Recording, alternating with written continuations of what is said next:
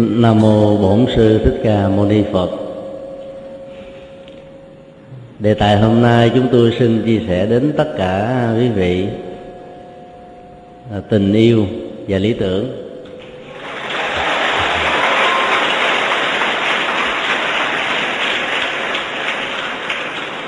Đây là một đề tài à, mà phần lớn dành cho những người đã bắt đầu yêu, có tuổi mà nhìn trong hội chúng đây đấy phần lớn là các em dưới 18 tuổi phải không?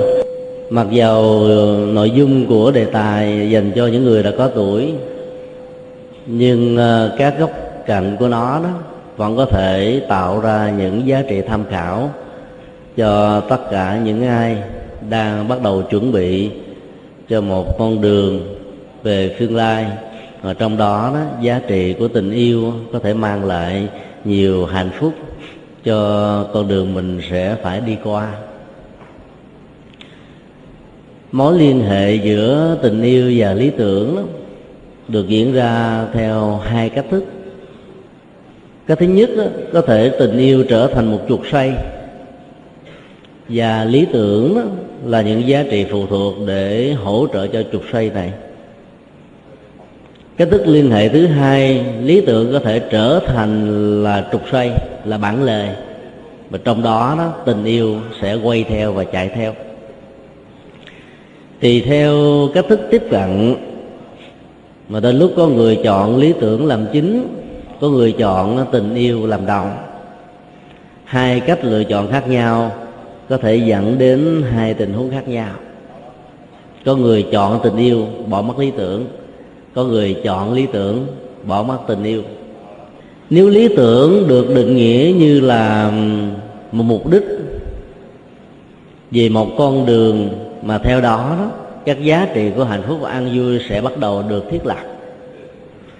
Thì tình yêu về lý tưởng đó chính là những nhu yếu phẩm cần thiết như không khí để thở thực phẩm để ăn áo quần để mặc và mỹ phẩm để trang sức để giúp cho bản chất của lý tưởng này có thêm các hương vị ngọt ngào của nó.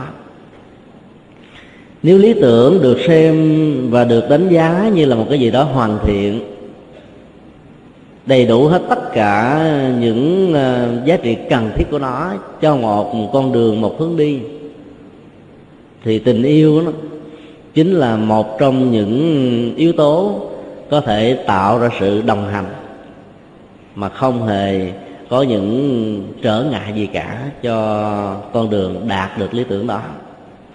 Có lẽ là một cái gì đó quá sớm để nói về lý tưởng đối với ờ, phần lớn các em có mặt tại đây ở tuổi ờ, vừa trăng tròn lẻ hoặc là đang sắp xỉ bước vào tuổi ờ, của người trưởng thành. Nhưng bản chất của lý tưởng là một yêu cầu rất lớn vì thiếu lý tưởng đó. Con đường đi về phía trước của chúng ta sẽ mất đi hết tất cả những định hướng cần thiết của nó. Có một điều mà tất cả chúng ta không thể phủ định là bản chất của tình yêu lẫn lý tưởng rất tối kỵ một số yếu tố. Trong đó đó, tính cách của sự bất đồng và quan niệm và lối giải quyết sự bất đồng này bằng con đường của bạo động hay bạo hành sẽ trở thành là kẻ thù chung, làm cho tình yêu không còn khí oxy để thở. Và lý tưởng không còn con đường để hướng về phía trước. Tất cả chúng ta thử khảo sát câu chuyện này để thấy được ờ, bản chất của nó có thể làm trở ngại rất nhiều cho dưỡng chất của tình yêu và của lý tưởng. Hai người thương yêu nhau rất là đắm đuối. Kết quả của tình yêu đó là sự chọn lựa về hôn nhân. Họ đã đính hôn với nhau, nhưng cá tánh của cả hai đó là khác nhau khá nhiều. Người chồng là một người rất tuấn tú, nhưng anh ta có một cái chứng bệnh rất lớn là bệnh sợ vợ nỗi sợ hãi và sợ nhất của anh ta là sợ người khác biết rằng mình sợ vợ. Cho nên mỗi khi có mặt trước quần chúng, vợ của anh ta nói bất cứ một câu gì có thể tạo ra sự tổn thương về danh dự, uy tín, hay là làm cho anh mất đi cái tính chất của một người nam nhi chí chí, thì nỗi khổ đau đó nó được dâng lên rất lớn, rất to anh ta đã yêu cầu à, một sự tương nhượng với vợ của mình rằng trước mặt ừ, bà con và bạn bè thì xin em đừng bao giờ thể hiện rằng em là chủ của ngôi nhà này. Mặc dù trên thực tế em là người điều khiển anh. Cô vợ đồng ý, nhưng mà khi à, cơn nóng nảy xuất hiện đó thì cô ta thường thể hiện ra cái tính cách của sư tử hà đông nên nỗi khổ dân trào ở anh lớn lắm. Tìm kiếm rất nhiều giải pháp. Cuối cùng anh ta đã phát hiện ra một cách thức. Và anh ta đã nhờ một người thợ hồ đến xây một cái hồ thật to ở phía trước nhà. Đường kính ờ, khoảng 4 mét. Nhiều người ngạc nhiên và hỏi rằng, nào giờ anh này không hề tin vào phong thủy? Tự dưng lại xây cái hồ ở trước nhà để làm gì? Mà trong khi đó, anh ta có cái mạng là mạng mạng thổ, mà thổ là kỵ thủy. Xây cái hồ trước nhà đâu có giá trị. Anh ta mới tìm cách để từ chối hết tất cả những câu hỏi đặt ra liên hệ đến việc tại sao anh ta phải xây cái hồ. Có một lần ờ, những người anh và em bên chồng bên, bên vợ đến hỏi anh tại sao xây làm chón cái khu vườn phía trước. Anh ta mới nói nhỏ với những người bên vợ của mình không giấu chi các em chị của các em là sư tử hà đông.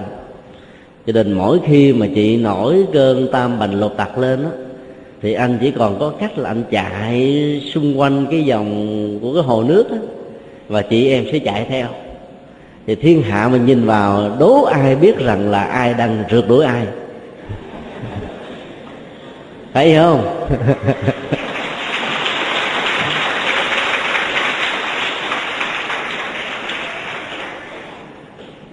Đó là một trong những cách thức đào tổng nỗi khổ niềm đau. Nỗi khổ niềm đau diễn ra trong con người của người chồng là sợ người khác biết rằng mình không có quyền ở trong gia đình. Nỗi khổ đó nó liên hệ đến cái mà các nhà xã học ngày nay gọi là bạo hành trong gia đình. Phần lớn các tình huống bạo hành được diễn ra theo một cách thế là người chồng trở thành kẻ vũ phu và người vợ lão yếu điều tơ đào tơ để trở thành nạn nhân của những cách ứng xử mất đi cái nghĩa khí của một người nam. Và cái ứng xử đó đã để lại rất nhiều nỗi khổ niềm đau ở nhiều người vợ. Tình huống của câu chuyện này diễn ra một cách hoàn toàn trái ngược. Người vợ là người rất là nóng tánh và thường có những cách ứng, ứng xử đó làm cho người chồng không được vui. Nhưng vì tình yêu đó đã làm cho anh ta phải cố gắng vượt qua để giải quyết những bế tắc ở trong gia đình. Giải pháp đào tẩu, nó chỉ là một cách thức chữa lửa thôi. Khi nỗi khổ niềm đau xuất hiện, có thể dẫn đến sự bạo hành, thì anh chồng cứ chạy xung quanh cái hồ nước, và thiên hạ sẽ đánh giá rằng anh ta chính là kẻ vũ phu. Chấp nhận thân phận mình như một kẻ vũ phu, để xóa đi nỗi sợ hãi rất lớn trong lòng khi sợ người khác đánh giá rằng mình là người sợ vợ. Cái gì đã tạo ra nỗi sợ hãi về sợ vợ ở trong dòng cảm xúc của người chồng? Sự thiếu tự tin và thái độ ứng xử thiếu khôn ngoan lẽ ra trong mối quan hệ giữa vợ và chồng, theo tinh thần Phật dạy đó, nó được diễn ra theo cách thế được gọi là đồng hành quan niệm người mình thương là một người bạn đồng hành sẽ có những giá trị lớn hơn. Vì à, trong mối quan hệ song phương này đó nhà phật không cho phép người nam quan niệm rằng nam là người chủ nhân và nữ là người lệ thuộc như các nền văn hóa của các tôn giáo khác dầu là ở phương đông hay là ở phương tây quan điểm đồng hành đó sẽ giúp cho hai người có cùng một cái nhìn về tinh thần trách nhiệm và tạo cơ hội một cách bình đẳng trong những giá trị đóng góp về phương diện xây dựng hạnh phúc gia đình và đặc biệt là cái trách nhiệm chia sẻ những giá trị giáo dục đối với con cái của cả hai nếu có. Tính cách bạo hành sẽ trở thành một kẻ sát nhân của hạnh phúc dù bạo hành đó được thể hiện từ phía của người chồng hay là phía của người vợ. Bạo hành không có nghĩa đơn giản là những hành vi bạo động. Đập bàn, xô ghế, quát tháo, chửi bế, đánh đập. Mà nó còn là những cách thức ứng xử tạo ra một cái không khí hoàn toàn ngột ngạt khó thở ở người đối đáp với mình. Những cách thức lý giải và giải quyết vấn đề đó, nó đặt ở trên nền tảng trục suy của bản ngã và buộc người khác phải theo mình. Không tạo cơ hội cho người khác, cũng có những giá trị đóng góp. Thì cái đó nó được gọi là bạo hành về phương diện tư tưởng.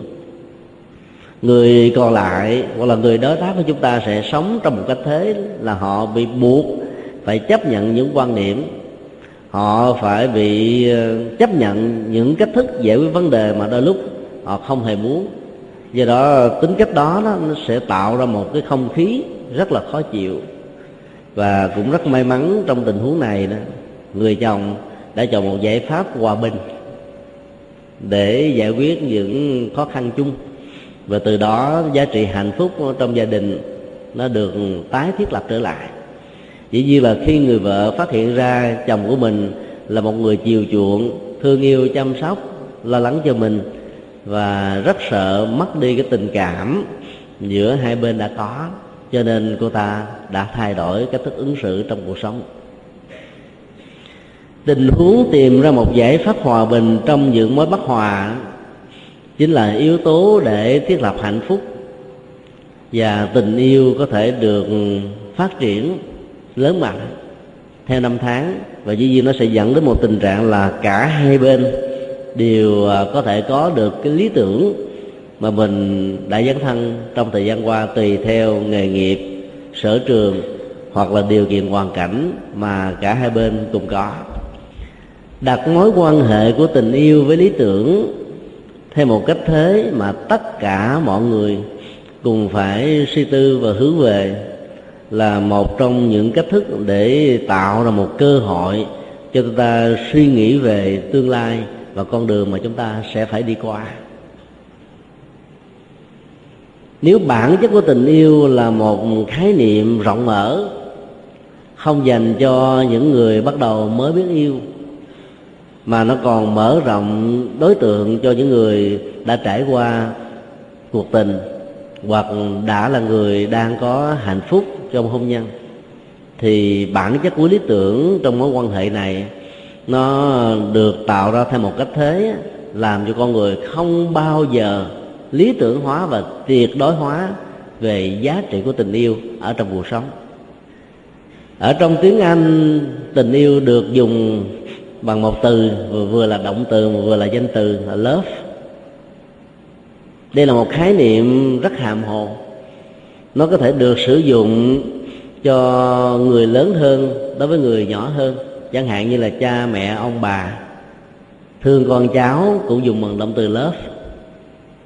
Nó có thể được sử dụng cho hai người đang yêu nhau đắm đuối, và nó có thể sử dụng cho những gia đình mà trong đó vợ và chồng đã có một quá trình hiểu biết, thương yêu chăm sóc lẫn nhau. Tính cách hàm hồ và sử dụng lẫn lộn trong khái niệm đó đó, đã làm cho thỉnh thoảng có một số mối quan hệ về tình yêu đó, nó diễn ra không được bình thường. Và thậm chí ở trong tiếng anh người ta vẫn dùng khái niệm love cho các sự vật. Chẳng hạn như ờ, khi chúng ta nói rằng là tôi rất thích ăn kem thì người ta vẫn nói là I love ice cream thì cái từ đó nó được sử dụng rộng quá cho nên ý nghĩa của nó đó, nó trở nên khó có thể xác định rõ nếu đặt đó trong mối quan hệ với khái niệm lý tưởng nếu chúng ta biết rằng à, tiếng anh là một ngôn, ngôn ngữ ấn âu thì động từ và danh từ lớp này đó nó được phát xuất từ một tiếng Bali và Sanskrit được gọi ở trong ngôn ngữ nhà Phật là lớp ba. Lớp ba có nghĩa đen là tham lam hay là lòng tham. Người ấn độ đã từ ngàn xưa tạo ra một quan niệm triết lý về bản chất của tình yêu đó là nó đặt trên nền tảng của lòng tham vị kỷ đó. Khi chúng ta nói rằng tôi đang yêu một người nào đó, chúng ta đang xác định với mọi người rằng đây là đối tượng của tôi và tất cả những người không phải là tôi đó, không nên can thiệp vào tình yêu này và cũng không nên dòm ngó để ý chiếm hữu hoặc là biến cái tình yêu đó trở về phần của họ. Thì bản chất của tình yêu là luôn luôn nó có cái đặc tính của việc tư hữu hóa. Mặc dù trên thực tế, khi chúng ta tư hữu hóa được tình yêu thì tình yêu đó sẽ trở thành cái gì đó nó không còn là cái của mình nữa. Nó trở thành như là một nạn nhân của quan niệm sai lầm. Nó có thể trở thành là một cái bế tắc của nỗi niềm mất hạnh phúc. Mà trong khi con người mới bắt đầu vào yêu á, người ta bảo vệ nó một cách rất là đặc biệt, chăm sóc nó bằng các phương tiện, bằng các thái độ, bằng cách ứng xử rất là đẹp, rất là nhẹ nhàng và rất là khôn ngoan. Khi chúng ta xác định rõ bản chất tình yêu như là một cái gì đó nó liên hệ đến lòng tham vị kiểu của con người, chúng ta có thể đi tới một bước xa hơn nữa là không khéo và không biết cách tạo ra những dưỡng chất cần thiết cho tình yêu, thì tình yêu đó nó nó có thể là sự đổ vỡ của hạnh phúc của cả hai bên. Nhà phật thường nói khi chúng ta nói chúng ta yêu một người khác là chúng ta đang yêu chính mình. Ý niệm này nó có hai ý nghĩa khác nhau. Ý nghĩa thứ nhất, nếu không biết yêu chính mình, thì rõ ràng chúng ta khó có thể yêu người khác một cách có nghệ thuật bởi vì yêu chính mình mình sẽ thấy rất rõ rằng những yếu tính những yếu tố tình cảm của mình trong tình huống này là cái gì. Nhu cầu rồi hạnh phúc các giá trị sự đóng góp mối quan hệ. Đặt mình trong một cách thế như là một tấm gương phản chiếu. Và chúng ta thấy rõ uh, cái dòng chảy cảm xúc thái độ não trạng ứng xử của mình như là chúng ta thấy những cái văn những đường chỉ của lòng bàn tay thì lúc đó chúng ta sẽ có thể hòa nhập mình với người khác trong con đường tìm kiếm hạnh phúc qua tình yêu. Còn không biết cách yêu chính mình đó, thì yêu người khác đó nó sẽ trở thành một cái gì đó dẫn đến sự chấp thủ và tư hữu hóa rất lớn trong mối quan hệ của tình yêu.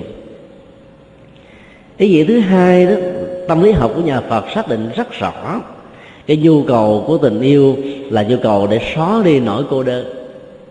Và khi chúng ta biến người khác, ở đây đối tượng thương yêu của mình, trở thành một công cụ để xóa đi nỗi cô đơn ở trong lòng của mình khi những cái nhu cầu cảm xúc, nhu cầu của tiếp xúc các giác quan, nhu cầu của ờ, ân ái và nhu cầu của chia sẻ đó được thiết lập, thì lúc đó chúng ta thấy rằng trong mối quan hệ và cách thức thể hiện tình yêu với người khác thực ra chỉ là cái thức chúng ta yêu thương chính bản thân mình mà thôi. Điều này chúng ta có thể xác định nó một cách rất là dễ. Ví dụ như hai người đang thương nhau một cách đắm đuối. Do vì hoàn cảnh, mỗi người phải ở một phương trời khác nhau. Cái nỗi cô đơn buồn chán đó sẽ làm cho chúng ta cảm thấy nên thiếu phấn trống trải một cái gì đó. Và chúng ta cần có sự hiện người đó để chia sẻ hoặc là để tạo cho ý nghĩa cuộc sống nó tăng thêm hương vị. Thì lúc đó chúng ta thấy rằng chúng ta yêu người khác vì chúng ta cảm thấy rằng mình không thể nào ở một mình. Cái nhu cầu nối kết hai trái tim yêu thương là một là một cái nhu cầu đi ngược lại với cái bản chất tâm lý. Mà đôi lúc đó, con người cần phải có một cái giá trị độc lập nhưng chúng ta lại nối kết và hàn gắn hai cái là một, cho nên cái tính cách lệ thuộc đó bắt đầu được xuất hiện giữa hai bên. Tiến trình tâm lý học nhà phật phân tích rằng là khi chúng ta thiết lập một tình cảm yêu thương đối với cái người được gọi là lý tưởng, thì lúc đó nó thường được diễn ra trước nhất là thông qua sự quan sát kết quả của sự quan sát dẫn đến một thái độ là đồng tình và thích thú. Cái thích thú này nó kéo dài, nó diễn ra theo một cái tiến trình mà con người có thể đặt nó trong một cái dòng cảm xúc của sự say mê. Và đi đến một kết luận cuối cùng rằng nếu không có người đó, mình cảm thấy cuộc sống này mất hết tất cả những ý nghĩa cần thiết của nó. Bản chất của sự quan sát nó có thể dẫn đến một cái tiến trình chúng ta đồng hóa những cái ham thích về phương diện ngoại hình bóng dáng trở thành bản chất của tình thương yêu. Phần lớn ở cái tuổi mới bắt đầu có mặt à, như là một người trưởng thành đó, thì à, các chàng trai và các cô gái thường rơi vào cái cảm giác nhận định sai lầm giữa sở thích của ngoại hình trở thành bản chất của tình yêu sự nhận xét đánh giá sai lầm đó đã dẫn đến có thể những hậu quả mà khi nhận diện ra được nó đó thì nỗi khổ niềm đau đã bắt đầu có mặt rồi. Và đến lúc đó, biết nó cũng đã quá muộn màng lắm rồi. Cho nên học theo cách thức của nhà phật thì tất cả chúng ta cần phải có một thái độ. Đừng bao giờ đồng hóa cái tiến trình quan sát thông qua các giác quan mắt thấy, tai nghe, sự tiếp xúc. Của những gì được biểu hiện, thông qua người mình yêu trở thành bản chất của tình yêu. Đồng hóa những cái thuộc về ngoại hình là chúng ta biến một cá thể trở thành một tổng thể. Cái tiến trình quan sát đó diễn ra ngày càng tinh tế, ở rất nhiều người mới bắt đầu đi vào tình yêu có nhiều người thương một người khác chỉ vì người đó có một chiếc ừ, nụ cười nũng nỉu đồng tiền. Có người thương một người khác vì cái cô gái đó có hai chiếc răng khểnh nhìn rất là dễ thương. Có người thương người khác chỉ vì có cặp mắt ừ, như là long lanh, hay là có một mái tóc rất đẹp, có một dáng đi rất yểu điệu thước tha, có một giọng nói rất quyến rũ, hay là có một cách thức ứng xử rất là hào phóng vân vân. Tất cả những cái chi tiết vụn vặt này, nó có thể trở thành một dữ liệu mà giá trị lớn nhất của nó, theo nhà Phật chỉ là để tham khảo thôi. Nhưng mà phần lớn những người mới bắt đầu với yêu, và yêu thông qua sự quan sát của con mắt và nghe của lỗ tai đã làm cho họ ảo giác và nghĩ rằng đó là bản chất của tình yêu, nhưng thực ra nó chỉ là bản chất của cảm xúc tình yêu vượt lên trên cảm xúc. Vì nếu tình yêu chỉ là một cái nhu cầu thỏa mãn những giá trị của cảm xúc không thôi đó, thì lúc đó chúng ta sẽ có thể rơi vào tình trạng là yêu nhầm người. Đến độ sau khi nhận dạng ra sự yêu lầm lẫn đó rồi đó, người ta có thể thốt lên như các nhạc sĩ đã nói là đường vào tình yêu, có trăm lần vui, có dạng lần buồn người ta vẫn chấp nhận đức phật đã phân tích cái tiến trình của tình yêu được diễn ra gồm ba giai đoạn. Giai đoạn thứ nhất được gọi là vị ngọt giai đoạn thứ hai vị đắng, và giai đoạn thứ ba là vị xuất ly. Ba khái niệm tâm lý học này tôi nói hơi mới lạ đối với tất cả các vị tại đây. Cái vị ngọt ngào của tình yêu là những dòng cảm xúc của hạnh phúc thương một người nào đó mà ngày hôm đó có được cơ hội nhìn thấy người đó, đi bên cạnh người đó, hay là sinh hoạt vui vẻ với người đó, thì nỗi niềm của hạnh phúc được dâng trào lớn lắm. Tuổi thọ của giai đoạn vị ngọt của tình yêu đó, nó lệ thuộc rất nhiều vào cá tính của hai bên trong lúc yêu. Và sự thể hiện cá tính đó làm cho người mình thương yêu đó có thể được thỏa mãn hay không thì nó có thể tạo ra được cái giá trị bền bỉ trong mối quan hệ của tình yêu. Ai đã trải qua các cuộc hôn nhân rồi thì đều có thể có cùng một kinh nghiệm rằng là bản chất của hương vị ngọt ở trong tình yêu nó có thể chỉ kéo dài trong vòng vài năm đầu thôi. Rồi sau đó nó được diễn tiến theo một cái tình huống mới, nó trở thành là cái tình nghĩa rồi sau đó nó bắt đầu nguội lặng và nó không còn những cái hấp lực quan trọng như nó diễn ra ngay lúc ban đầu. Bản chất của cái giai đoạn hương vị ngọt ngào trong tình yêu đó, nó gắn liền rất nhiều đến sự mơ mộng, tưởng tượng của con người. Càng mơ mộng nhiều chừng nào, càng tưởng tượng nhiều chừng nào, thì giá trị của hương vị ngọt đó nó có thể dâng trào chừng đó nhưng nó tồn tại lâu với con người hay không á, thì nó định thuộc về cái cách thức thể hiện. Nếu không biết cách thức thể hiện để nuôi dưỡng cái hương vị ngọt ngào trong giai đoạn tình yêu chớm nở đó, thì nó sẽ bắt đầu đi qua một giai đoạn mới, đó là vị đắng. Bản chất của vị đắng trong trường hợp này được diễn ra theo một cách thế là hai bên không có cùng quan điểm, không có cùng tầm nhìn, không có cùng sự hiểu biết không có cùng sự chia sẻ và đồng hành với nhau. Bên nào cũng lấy cái bản ngã, cái tôi lớn của mình làm tiêu chí về giá trị như là một cái bản lề và buộc cái tôi của người khác phải xoay quanh cái bản lề cái tôi của mình. Sự va chạm về cái tôi trong tình yêu để dẫn đến mỗi khi có một sự phát biểu nào thì người còn lại sẽ là một người đối chọi.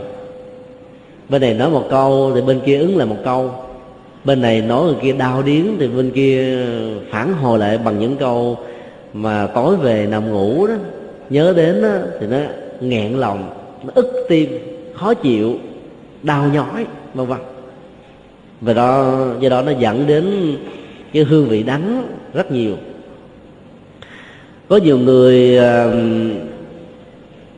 vì quá lý tưởng về bản chất của tình yêu, nhất là trong mối quan hệ rằng tôi có thể thay thế được người kia, tôi có thể thay đổi được cá tánh của người mình thương nhưng là không hiểu được rằng trong mối quan hệ của tình yêu đó, nó thường được diễn ra theo một cách thức. Một bên đó là bị phủ trùm, một bên là khống chế. Khó có khi nào nó được diễn ra theo một cách thế đồng đẳng lắm. Người có cá tánh mạnh sẽ trở thành là cái người dẫn, cái trục tình yêu này nó xây theo một cái hướng đi về một cách thế. Và trong tình yêu nếu mình không thay đổi được người kia thì chính mình sẽ bị người kia thay đổi thôi.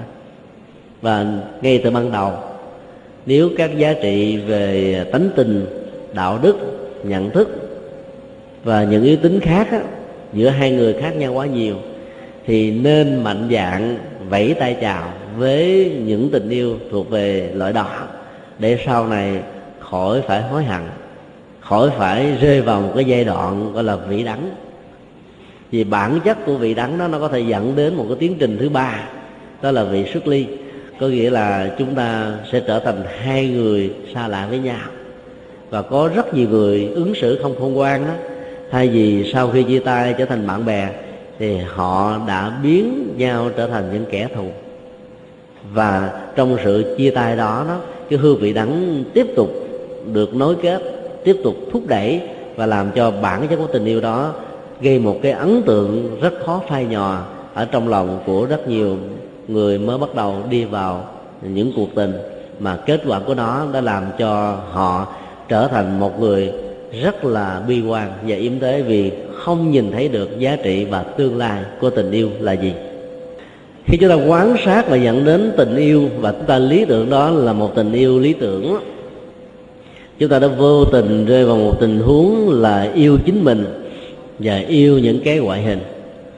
Yêu chính mình và yêu ngoại hình là cách thức mà kinh điển nhà Phật gọi là một tình yêu vô hồn, một tình yêu vô cảm.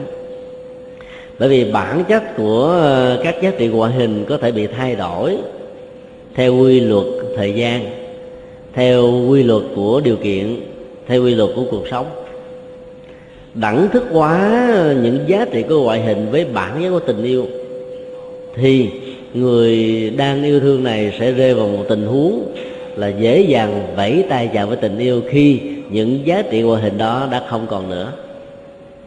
Ai yêu thương người khác chỉ vì người đó đẹp, thì khi sắc đẹp không còn nữa thì tình yêu sẽ cất cánh bay cao. Ai yêu một người khác vì trái tim, vì tấm lòng, vì nhân đức của người đó thì giàu cho về sau này trong những thách đố của cuộc đời, những bước thăng trầm vinh nhục lên xuống, những khổ đau thành công hay thất bại, thì giá trị của tình yêu này vẫn luôn được tiếp tục và hàn gắn và nó tạo ra một giá trị của sự lý tưởng rất lớn. Phân tích sơ qua về à, quan điểm của nhà phật về giá trị của tình yêu, cũng như là bản chất của nó chỉ là sự thương yêu bản thân của chính mình để chúng ta đừng quá bi lụy về nó. Khi chúng ta phải đối diện với những thách đố mà bản chất của sự thách đố này nó được diễn ra do sự khác nhau về cách thức ứng xử ở trong mối quan hệ của tình yêu và những nhu cầu dẫn đến sự hạnh phúc. Có lẽ là ai cũng nhớ hai câu thơ của hàng Mặc tử. Người đi, một nửa hồn tôi mất còn nửa hồn kia bỗng dậy khờ. Hai câu thơ này nó là một phản ánh về bản chất của một cuộc tình yêu, mà bản thân nhà thơ chính là người trong cuộc. Hai mật tử đã vẽ lên một cái khung cảnh mà trong đó đó, con đường của tình yêu đã tạo ra những giá trị của cái đắng nhiều hơn là vị ngọt. Cái đắng trong tình huống này không phải vì người thương ông ta là người bỏ bạc, mà là vì giá trị tôn giáo giữa hai gia đình không cho phép họ tiến đến với nhau như là vợ và chồng. Cho nên cái lý tưởng trong tình yêu này đã bị phá vỡ hoàn toàn và nỗi khổ niềm đau đã biến họ trở thành những nạn nhân. Hà Mật Tử đã thương yêu một người phụ nữ theo Phật giáo, và hai bên đều là hai gia đình thuộc về tôn giáo nòi. Ông không thể bỏ thi chúa giáo để theo đạo phật. Người, ông ta thương cũng không thể bỏ đạo phật để đi theo thi chúa giáo. Cho nên kết quả là họ hàng của hai bên đã không đồng tình cho cuộc tình này được diễn ra. Và cuối cùng họ phải chia tay trong sự đau khổ và luyến tiếc. Sự đau khổ và luyến tiếc đó đã mở ra một cái bức tranh mà chúng ta thấy là bản chất giá trị nhận định về tình yêu đó thông qua vị ngọt và vị đắng đó nó là một cái gì đó có thể dẫn đến rất nhiều sự sai lầm. Đối với hàng mặt tử thì bầu trời của hạnh phúc những giá trị ở trong cuộc sống này đó, nó như là một cái vòng tròn. Cái vòng tròn nó tượng trưng cho cái linh hồn của con người ở trong cuộc đời và khi phải chia tay đối diện với những giá trị không được hài lòng trong tình yêu, hay là mất cái người mình yêu, thì cái bầu trời hạnh phúc của cái linh hồn đó đó, nó bị vỡ ra làm hai mảnh. Một mảnh bỗng dưng biến mất vô cớ, không còn tông tích, không còn bóng dáng, không còn hình thù. Người đi một nửa hồn tôi mất một phân nửa của cái hồn còn lại đó có giá trị gì hay không? Thì câu trả lời của hàm mặt tử là còn nửa hồn kia bỗng dậy khờ có nghĩa là có cũng như không.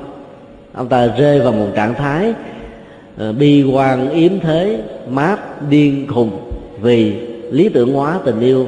Trong cái đó bản chất của tình yêu đã vẫy tay chào bay cao bay xa không hẹn ước có một ngày trở lại đánh giá về lý tưởng hóa tình yêu là tất cả những gì có thể mang lại cho con người hạnh phúc đó, đã làm cho rất nhiều người bị ngã quỵ khi mũi tên vị đắng của tình yêu đâm vào trong dòng cảm xúc của họ như là một thực trạng rằng người kia phụ tình rằng người kia không thể đến với chúng ta rằng do vì những yếu tố xã hội do những quan niệm của cuộc sống do bối cảnh tôn giáo, bối cảnh chính trị và nhiều bối cảnh khác đã làm cho hai người phải đi cùng hai hướng mà sự kéo dài của nó sẽ có thể trở thành đối lập với nhau. Thì rõ ràng bản chất của tình yêu trong tình huống này không thể nào được gọi là lý tưởng của hạnh phúc, mà nó có thể là một cái gì đó rất là ảm đạm, buồn chán, phải không? Cho nên nhà phật đã xác định rất rõ là trong cuộc đời này nó có nhiều giá trị hạnh phúc khác ngoài yếu tố của tình yêu. Xác định rõ được tính cách hạnh phúc có thể thiết lập được bằng nhiều cửa ngõ khác nhau ngoài tình yêu, sẽ giúp cho chúng ta đừng có tuyệt đối hóa và lý tưởng hóa tình yêu là tất cả. Có rất nhiều bậc nhân tài, thiên tài trong cuộc đời từ lúc sanh ra cho đến lúc qua đời, chưa từng trải qua một cuộc tình nào. Cái lẽ tất cả chúng ta đều biết triết gia can của đức. Suốt cuộc đời sống độc thân. Và ông đã để lại cho chúng ta rất nhiều án văn, kiệt tác về triết học. Ai dám nói rằng là ông là người không có hạnh phúc? Rất nhiều bậc thánh nhân, rất nhiều những con người có giá trị đóng góp trong cuộc đời đó, đến lúc phải hy sinh cái tình yêu của bản thân mình để tìm kiếm những giá trị hạnh phúc lớn hơn cho tha nhân và cho xã hội. Mà họ vẫn cảm thấy rằng họ là những người sung sướng nhất ở trên cuộc đời này. Cho nên quan niệm bản chất hạnh phúc của tình yêu chỉ là một cái gì đó rất tương đối, mà trong đó nó lẫn lộn khi thì vị ngọt, khi thì vị đắng, khi thì vị xuất ly để làm cho chúng ta có một thái độ là đừng bao giờ sống ở trong cuộc đời này chỉ có tình yêu mà thôi, mà còn phải có những giá trị về nhân đạo, về nhân bản, về đạo đức, về tình người, về các mối quan hệ khác nữa. Phải xác định điều đó rất rõ, để giả sử trong tương lai nếu như ai đó rơi vào một trạng thái bất hạnh, phải đối diện với một cái cuộc tình mà tương lai của đó chỉ là con số zero thì họ có chỗ để vươn lên, có chỗ để hướng về và không bao giờ bị ngã quỵ ở trong sự đổ vỡ có thể diễn ra. Chúng tôi có quen một à, phật tử. Gia đình phật tử này à, rất thùng thầm nhưng vì lẫn lộn giữa tình yêu và lý tưởng, nên đã dẫn đến cái kết quả của rất nhiều sự hy sinh và khi nhận thức được ra thì những cái mà dẫn đến sự mất mát đó, nó quá lớn khó có thể bù đắp được. Người phật tử này là một nghệ sĩ có tên tuổi. Bản chất của nghệ sĩ như chúng ta biết đó, họ sống và có được giá trị hạnh phúc là thông qua những tràng vỗ tay của người khác với những ánh sáng màu sắc lập lòa ở trên sân khấu và do đó, cái giá trị cảm xúc của những người nghệ sĩ nó thường thăng trầm đôi khi thì lên rất cao, khi thì xuống tột độ và gần như là kết quả tất yếu của loại sống dựa trên những tràng vỗ tay và những ánh đèn lập lọa đó. Cái giá trị tình yêu, là bản chất của tình yêu ở họ, nó có một cái diễn biến vô thường rất cao so với những cặp tình yêu và hôn nhân khác người nghệ sĩ này ờ, đã gặp được một người việt kiều. Và hai người đã bắt đầu thương nhau, nghĩ đến một tương lai hạnh phúc với một cái lý tưởng rất cao xa là sang hoa kỳ sinh sống, cơ hội hát và biểu diễn nghệ thuật. Ở nhiều nơi có thể làm cho sự nghiệp của họ nó ngày càng vinh quang hơn, ngày càng tốt đẹp hơn chính vì thế mà người nghệ sĩ này đã quyết định từ bỏ cái sự nghiệp mà mình đang có ở việt nam. Ra đi và với một niềm hy vọng lý tưởng rằng giá trị hạnh phúc mà mình đã đạt được ở hoa kỳ sẽ lớn hơn gấp nhiều lần. Nhưng sau một năm sống chung đó, thì họ mới nhận dạng ra được rằng là họ không thật sự thương nhau. Người chồng chỉ vì thương cái danh và cái sắc đẹp của người nghệ sĩ do đó người nghệ sĩ đó, không phải thương người dòng thật sự, nhưng mà vì thương cái sự nghiệp, cái lý tưởng của mình khi có mặt ở hoa kỳ và mong mỏi rằng mình sẽ có tên tuổi được nhiều hơn và đóng góp nhiều hơn cho nghệ thuật văn hóa. Nhưng không ngờ là sự việc đã diễn ra một cách hoàn toàn khác và không như là những gì đã được mong đợi. Cho nên nỗi khổ niềm đau bắt đầu có mặt giữa hai bên và họ đã trở thành những người khó có thể chấp nhận lẫn nhau.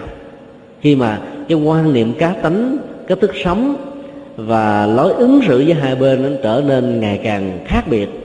Và trong nhiều cái ứng xử thiếu sự khôn ngoan đó, họ đã trở thành những kẻ đi đọt cảm xúc lẫn nhau. Mỗi một bên nói thì bên kia sẽ không bao giờ lắng nghe và trả đũa lại bằng những thái độ rất là học hành, đến độ để mong cho cái cuộc tình đó có một cái điểm kết thúc rất là nhanh. Và giá trị của hạnh phúc đã mất đi hết tất cả. Tìm kiếm đến tình yêu mà đặt ở trên giá trị của lý tưởng sự nghiệp.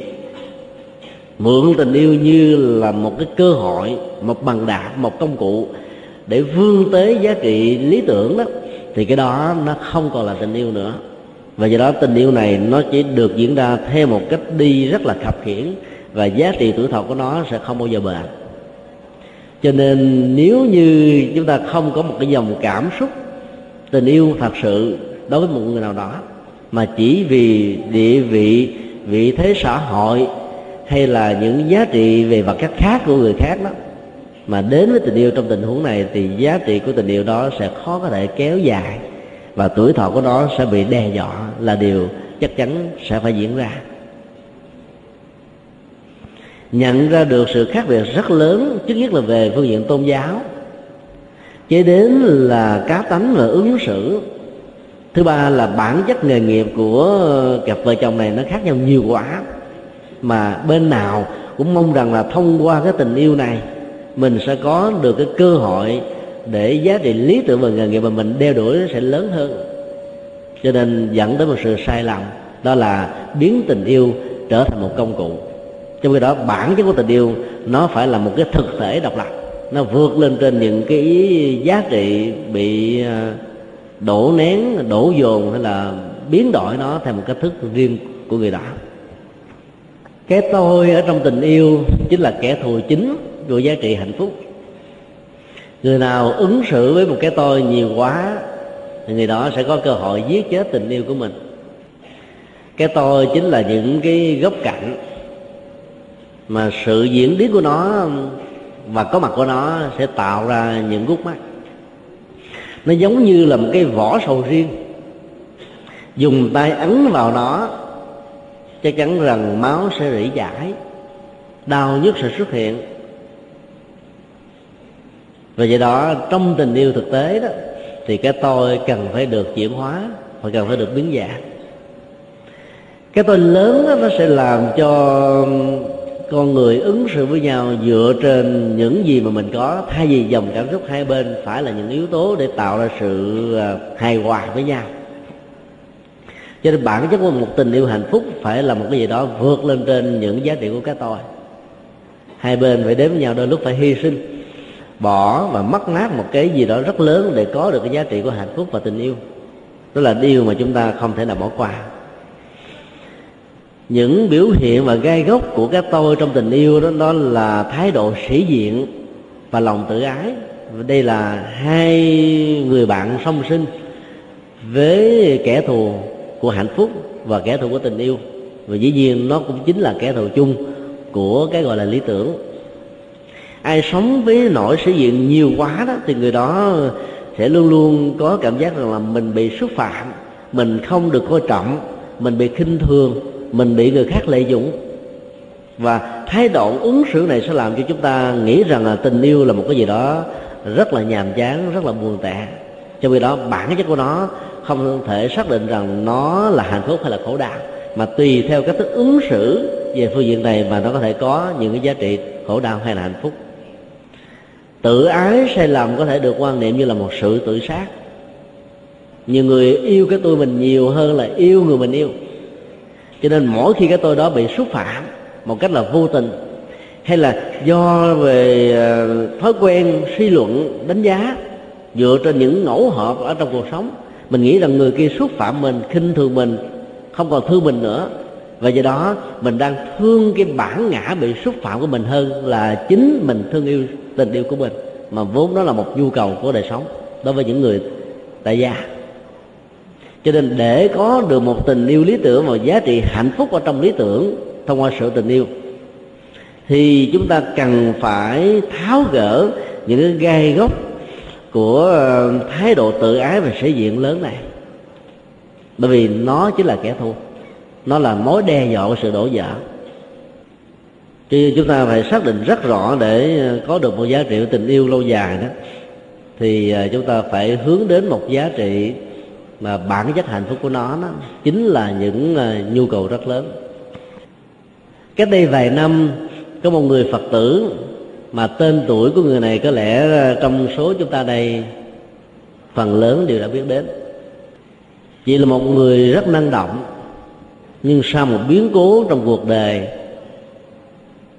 tai nạn đã diễn ra, hai bàn chân của chị đã bị chiếc xe lửa cắt đứt. Chị ta phải đi bằng một cái cặp nạn. Nỗi đau lớn lớn nhất của chị trong tình huống này nên đó là muốn tìm đến cái chết.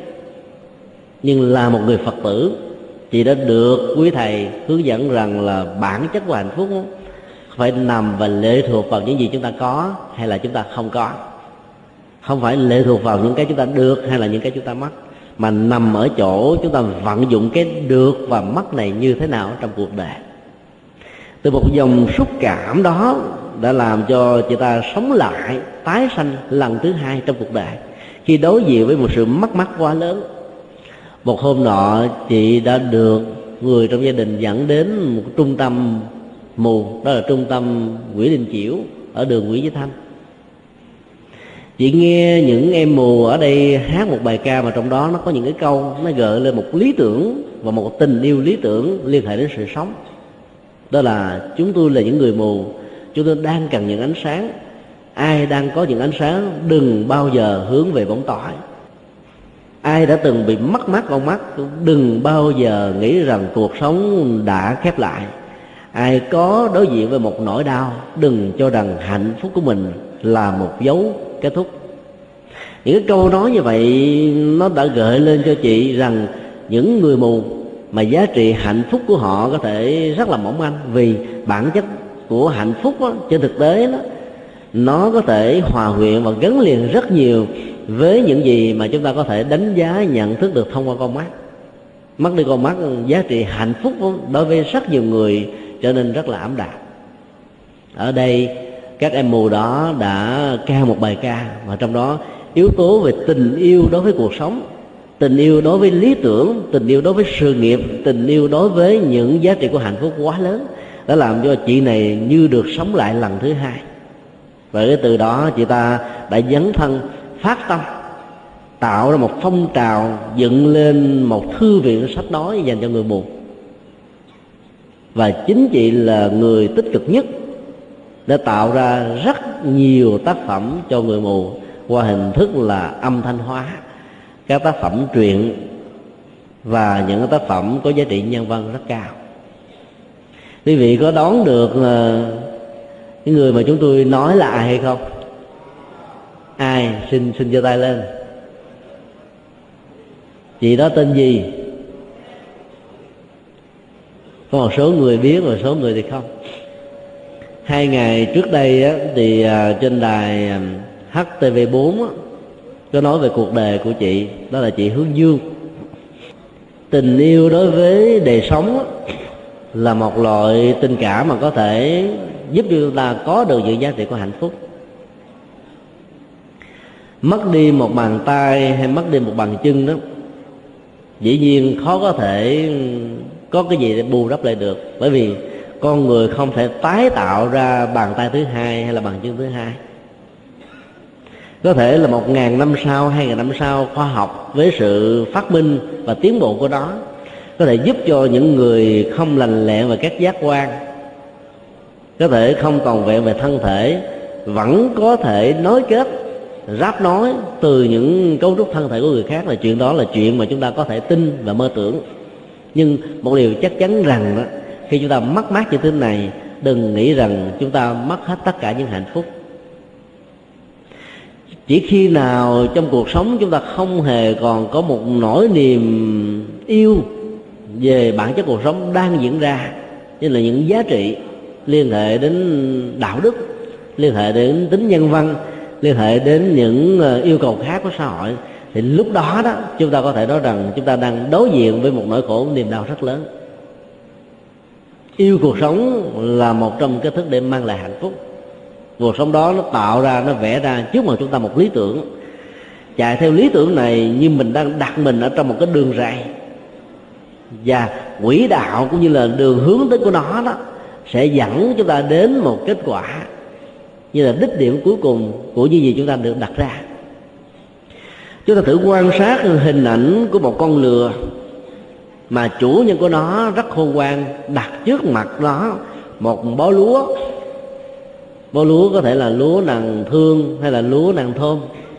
Dĩ nhiên là cái khoảng cách giữa cái mõm con lừa và cái bó lúa nàng thơm này là một khoảng cách cố định. Nhưng là một con lừa, nó không thể nhận thức được khoảng cách cố định đó. Và vì thích cái bó lúa cho nên con lừa cứ tiếp tục đi đến phía trước càng đi đến phía trước thì cái mục đích mà người chủ nhân của con lừa này muốn nó sẽ được đạt và thành tựu. Đó là nó sẽ chở một cái mảng hành lý của người chủ đó đi từ một cái điểm xuất phát, đạt đến cái điểm kết thúc cuối cùng là nơi mà người chủ mong mỏi và hướng về. Câu chuyện ngụ ngôn của người ấn độ này nói lên chúng ta một điều đó là nếu như chúng ta sống mà không có lý tưởng ở trong cuộc đời, sự vận hành của mình tới phía trước là một cái gì đó rất bấp bênh, giống như là một tờ giấy, mà một cơn gió lốc của nghịch cảnh, của những khó khăn thổi qua thôi, thì toàn bộ cái cấu trúc hạnh phúc và đời sống hạnh phúc của mình sẽ bị tan biến và bị thách đố. Nó không còn là những gì mà nó vốn có. Cho nên nhờ vào cái giá trị của lý tưởng và cái tình yêu về lý tưởng trong tương lai mà dù lý tưởng đó, chúng ta chưa xác quyết được rằng là mình sẽ đạt được nó bao nhiêu phần trăm. Nhưng mà nhờ có lý tưởng này, chúng ta sẽ đi tới phía trước và hướng về một cái tương lai mà tính giá trị của nó chắc chắn sẽ làm cho mình không bao giờ trở nên thất vọng.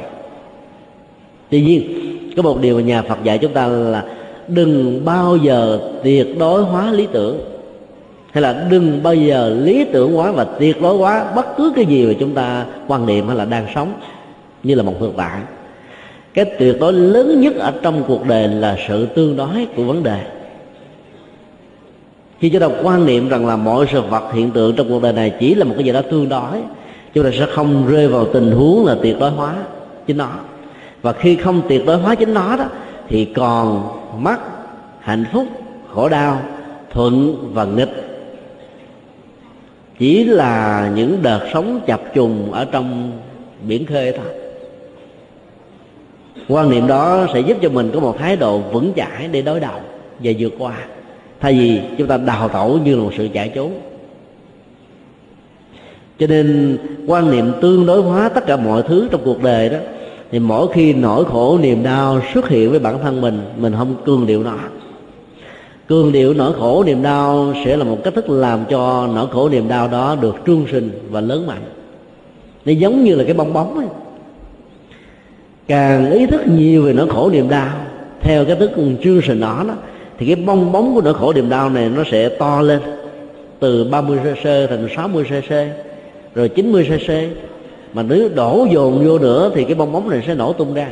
Lúc đó nỗi khổ niềm đau sẽ bị lột trần mặt nạ của nó. Còn quan niệm nhà Phật dạy chúng ta là tương đối hóa bản chất của khổ đau. Và nhờ tương đối hóa bản chất của khổ đau đó, chúng ta nghĩ rằng là khổ đau đôi lúc chính là một trong những yếu tố để tạo ra giá trị bài học, ít nhất về phương diện tham khảo, để giúp cho mình không rơi vào tình huống tương tự trong tương lai. Cái đó chính là một trong cách thức phản chiếu lại bản thân mình để tìm kiếm những giá trị mới của hạnh phúc. Chỉ hướng dương sau khi nhận thức rằng là mình mất đi hết hai cái chân, mình không thể nào tự đứng lên để đi. Nhưng chị ta đi bằng lý trí, đi bằng lý tưởng, đi bằng cuộc sống, đi bằng giá trị phục vụ, đi bằng những sự nỗ lực của bản thân mình, đi bằng tình thương yêu cuộc đời, đi bằng sự dấn thân để giúp cho những người bất hạnh hơn mình cho được một điểm tựa của tinh thần một cái phao để sống một yếu tính để vươn lên. Và nhờ đó chị đã có được rất nhiều giá trị của hạnh phúc. Ngày hôm nay thư viện sách nói đó đã mở ra một cơ hội cho rất nhiều người mù trên toàn nước Việt Nam có được điều kiện để học hỏi những cái giá trị mà trước đây đó, muốn biết được những giá trị đó phải dùng bằng ngôn ngữ chữ đổi và dĩ nhiên giá trị ngôn ngữ chữ nổi, nó không tạo ra một cái giá trị cảm xúc cao. Ở trong nhà Phật nói, cái ấn tượng lớn nhất của giá trị nhận thức nó nằm ở con mắt và cái đến lỗ tai. Và cái cuối cùng mới là sự xúc chạm. Bởi vì cái nhạy cảm xúc chạm nó không bằng cái nhạy cảm của lỗ tai. Cho nên tạo ra một hệ thống âm thanh hóa về văn học sẽ giúp cho những người mù đó không nhìn thấy bằng con mắt có thể có được kiến thức bằng lỗ tai nghe của mình. Và đó chính là những cống hiến mang lại hạnh phúc cho cuộc đời. Cho nên, giàu còn trẻ mới bắt đầu chập chững vào đề chúng tôi khuyên tất cả các vị hãy nghĩ đến những giá trị đóng góp như là một lý tưởng của cuộc sống.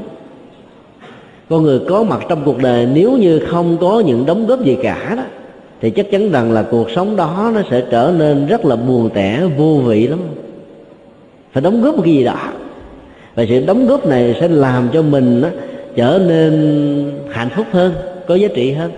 Và những cái mất mát của mình nếu có chẳng qua cũng chỉ là một viên gạch lót đường để thiết lập những giá trị hạnh phúc trong tương lai. Đừng nghĩ rằng mất một cái gì đó là mất tất cả. Đừng rơi vào tình trạng giống như hà mặt tử một nửa hồn kia trở nên dại khờ chúng ta mất một cái gì đó, chúng ta phải sáng suốt hơn, phải bình tĩnh hơn, phải khôn ngoan hơn. Chúng ta bị bất hạnh trong một lĩnh vực nào đó thì chúng ta phải lấy cái cơ hội bất hạnh này để tạo ra những giá trị đặc biệt mà người khác không có. Vì dân Việt Nam nói có tật, có tài là vậy. Không phải là người nào có tật cũng có tài, nhưng mà phải biết biến cái tật đó trở thành một cái phương tiện để tạo cơ hội cho cái tài này có mặt cho nên mất mát. Không phải là đổ nát hạnh phúc mà mất mát nếu biết cách biến nó trở thành giá trị vun bồi hạnh phúc thì yếu tính của lý tưởng sẽ là một cái gì đó mở ra một cách rất là rộng đối với tất cả chúng ta. Cho nên gắn liền tình yêu trong mối liên hệ với lý tưởng đó, để chúng ta sẽ có một thái độ rất lạc quan và tích cực. Là những sự đổ vỡ trong tình yêu ở cái tuổi mới bắt đầu vào đề. Không phải là những cái mà chúng ta cần phải bám víu lệ thuộc vào nó. Tình yêu trôi qua như là một cơn gió thoảng. Giá trị hạnh phúc khổ đau nó có thể đầy như là những hạt bụi đi theo liền với cơn gió. Và tương đối hóa cái bản chất của tình yêu như là những cơn gió lốc đi qua cuộc đời của chúng ta sẽ giúp cho mình hướng về phía trước trong những sự mất mát mình không phải là nạn nhân của khổ đau. Và trong hạnh phúc mà mình đang có cũng đừng tuyệt đối hóa nó như là những giá trị lớn nhất mà mình có thể có được trong cuộc đời. Bởi vì cái đó nó sẽ giúp cho, nó sẽ làm cho chúng ta rơi vào một tình huống là nuôi lớn bản ngã quá lớn. Cho vì đó, bản chất của hạnh phúc là là giá trị phục vụ để mang lại những ý nghĩa cho cuộc đời và cho tha nhân thì hôm nay à, chúng tôi xin chia sẻ một vài cái góc độ rất là tản mạn trong mối quan hệ giữa à, tình yêu và lý tưởng để à, các em tại đây có được cơ hội tham khảo những gì mà Đức Phật đã dạy trong kinh. Rồi được chúng tôi đúc kết lại. Để bắt đầu vào cái phần thứ hai là cái phần vấn đáp á, thì các vị cần phải lưu tâm một điều là bản chất của đạo Phật là không bao giờ kháng cự là tình yêu. Như rất nhiều người đã từng hiểu sai, hoặc là rất nhiều người do về ảnh hưởng của những loại văn học không đúng ở trong lịch sử dân học Việt Nam đã hiểu rằng đạo Phật có một quan điểm rất bi quan về tình yêu. Mà đạo Phật đã dạy chúng ta một cái nhìn rất là tích cực mà đừng để và đừng bao giờ biến mình trở thành nạn nhân của sự mất mát ở trong tình yêu. Trong bất kỳ những sự mất mát, hay là dù là thành công trong tình yêu, thì nhà Phật dạy chúng ta đừng bao giờ tuyệt đối hóa nó. Vì ngoài giá trị của tình yêu, con người còn có rất nhiều giá trị khác, như là giá trị đạo đức, giá trị nhân văn, giá trị nghệ thuật, và nhiều giá trị khác nữa để làm cho đời sống và cuộc sống của mình trở nên có ý nghĩa hơn thì bây giờ quý vị nào có những thắc mắc thì quý vị có thể mạnh dạn nêu những câu hỏi. Sau đó chúng ta sẽ chia sẻ với nhau trong vòng nửa tiếng.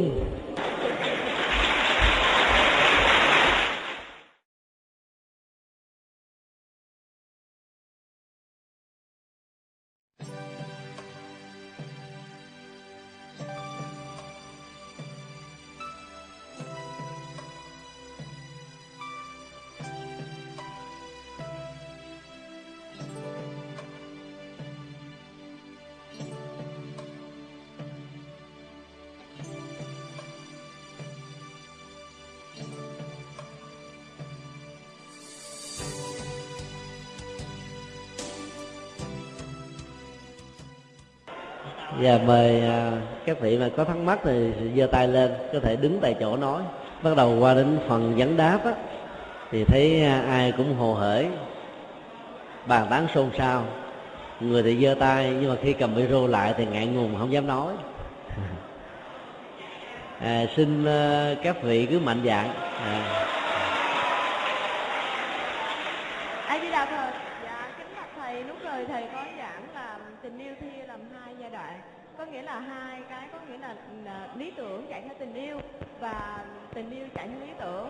Thì bây giờ em muốn hỏi thầy là trong hai cái đó ừ. thì bây giờ mình nên chọn là ừ, tình yêu chạy theo lý tưởng hay lý tưởng chạy theo tình yêu? Bởi vì theo em nghĩ thì mình lên um, là chạy theo lý tưởng thì hơn. Bởi vì trong cuộc sống thì ờ, mình cần phải có lý tưởng có mục đích thì mình mới có thể sống được. Còn ngoài cái chuyện tình yêu thì mình không có quan trọng lắm. Thì ờ, theo thầy lên là sống theo lý tưởng hơn hay là sống trong tình yêu hơn? Dạ ai à, à. câu hỏi vừa nêu rất hấp dẫn. Nó liên hệ đến bản chất đề tài chúng ta vừa thảo luận. Đó là tình yêu và lý tưởng nên chọn cái nào? Nên chọn tình yêu làm chính hay là chọn lý tưởng làm chính? Để trả lời câu hỏi đó đó. Chúng ta có thể quan sát trong vòng à, 30 giây về bản chất của những người xuất gia.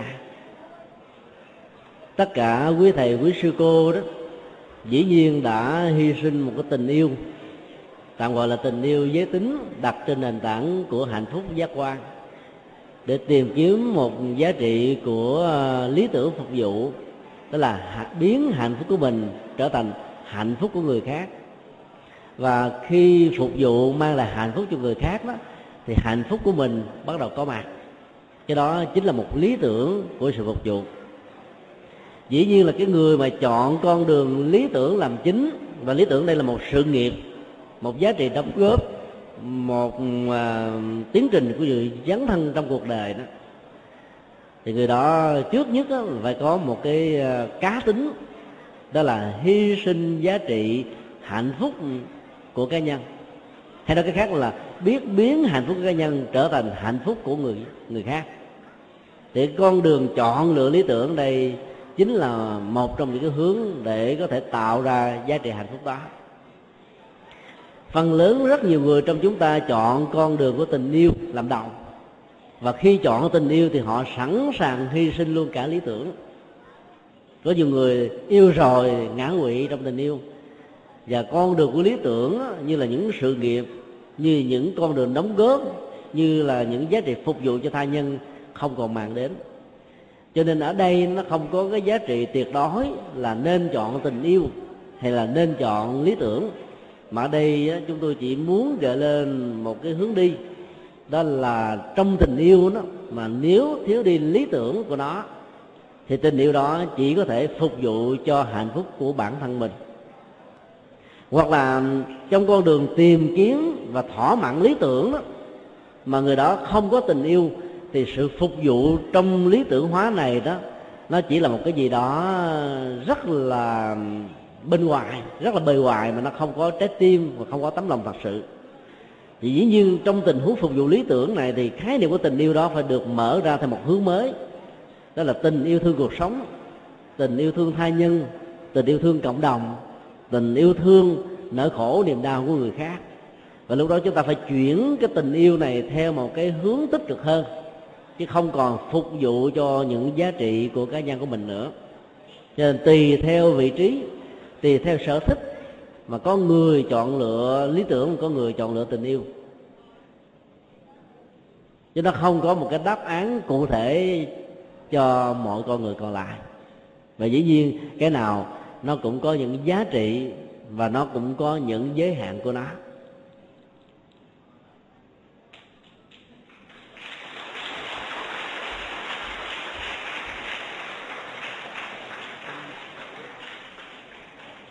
Có một câu hỏi ờ, ở trên internet. Hôm nay cái buổi ờ, trao đổi chúng ta là được truyền thanh trực tiếp. Câu hỏi đó như thế này là, tình yêu thực sự bằng tâm hồn có cảm hóa được chúng sanh hay không? Thì khái niệm tình yêu trong câu hỏi này đặt ra đó, nó vượt lên trên động từ love của tiếng anh, thông thường mà trong tiếng anh đó, chúng ta lại thấy có một cái từ à, được dùng như là một danh động từ. Đó là loving kindness khi chúng ta đặt ra một à, bối cảnh mà trong đó mình cần phải có một nhu cầu mang tình thương đến với người khác đó, thì lúc bấy giờ khái niệm của tình yêu đó nó đã phải nhường bước lại cho một con đường rộng mở, một giá trị lớn hơn. Ở đây giá trị của bản ngã là phục vụ bản ngã để thoát khỏi nỗi cô đơn trong nội tâm của con người, nó trở thành một cái gì đó cần phải được hy sinh và vượt qua. Thì lúc đó, bằng cái tâm hồn của tình yêu thương cuộc sống và những giá trị đóng góp đó, con người có thể tạo ra sự rung động ở người khác sự thay đổi người khác hay là xã hội, cộng đồng và xã hội, nó còn lệ thuộc vào rất nhiều yếu tố khác nhau. Chúng ta không thể là lý tưởng hóa về giá trị phục vụ của mình. Và nghĩ rằng là thông qua giá trị phục vụ đó, cuộc đời này sẽ được thay đổi, cuộc đời này sẽ được cảm hóa. Cảm hóa và thay đổi đó, nó là một tiến trình và nó đòi hỏi đến sự nỗ lực của bản thân nhiều hơn là những tác động của môi trường bên ngoài khi chúng ta thương một người nào đó, chúng ta đang nỗ lực muốn thay đổi người đó vì tình yêu và sự thỏa mãn như một nhu cầu để thu hút người bình thường người ta có thay đổi đôi chút theo một cách tế tế rất là tương đối.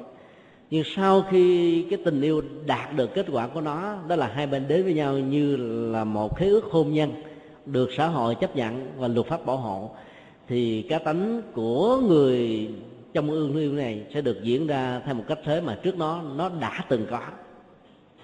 Cho nên khi trở về chung sống với nhau, rất nhiều người mới vỡ lẽ ra rằng là trong lúc mà họ thương nhau, họ chỉ chiều chuộng để đạt đến những giá trị tình yêu của nhau. Chứ chưa thật sự họ cảm hóa được người đó. Mối quan hệ tương giao của tình yêu là mối quan hệ, có một bên chìm và một bên bên nổi một bên mạnh và một bên yếu. Một bên nó bị khống chế và một bên nó là quản trị. Nó luôn luôn diễn ra như vậy. Nếu chúng ta không thể chuyển hóa được người kia, thì người kia sẽ đến lượt chuyển hóa chúng ta. Cái cá tính và ảnh hưởng giữa hai bên là một quy luật tâm lý và quy luật của hành động. Nó diễn ra hàng ngày, hàng giờ. Thì thương yêu một người nào đó, chúng ta trở thành cá tính người đó hồi nào mình không hay. Như người gì dân gian Việt Nam đã nói là thương người, thương cả đường đi chúng ta thương luôn tất cả những dây mơ rễ má liên hệ trực tiếp và gián tiếp đến người đó. Nghĩa là chúng ta đã trở thành một phần của người đó. Mặc dù một cái phần trở thành này nó hoàn toàn khác và hoàn toàn đối lập với những cái chúng ta có. Như là một thực tại của cảm xúc, như là một thực tại của xã hội, như là một thực tại của ờ, đời sống. Cho nên yêu người hay là yêu bằng một tâm hồn, bằng một tấm lòng chuyển hóa được cộng đồng và xã hội hay không, nó còn lệ thuộc vào sự đón nhận của người kia. Đón nhận của xã hội. Và dĩ nhiên là một cái tấm lòng rộng mở lớn đó, có thể có những cái tác động cao thượng, có thể dẫn đến những cái hướng mà làm cho người khác phải suy nghĩ lại. Nếu người đó có những sai lầm, nếu người đó có những cái gì đó chưa được thích đáng. Cho nên khi chúng ta tiếp nhận được tâm hồn cao thượng của người thương mình là của người mình thương chúng ta nên tiếp biến nó và biến nó trở thành một phần sự sống của mình. Thì sự giao cảm trong tình huống này nó sẽ mở ra cửa hội cơ hội của hạnh phúc.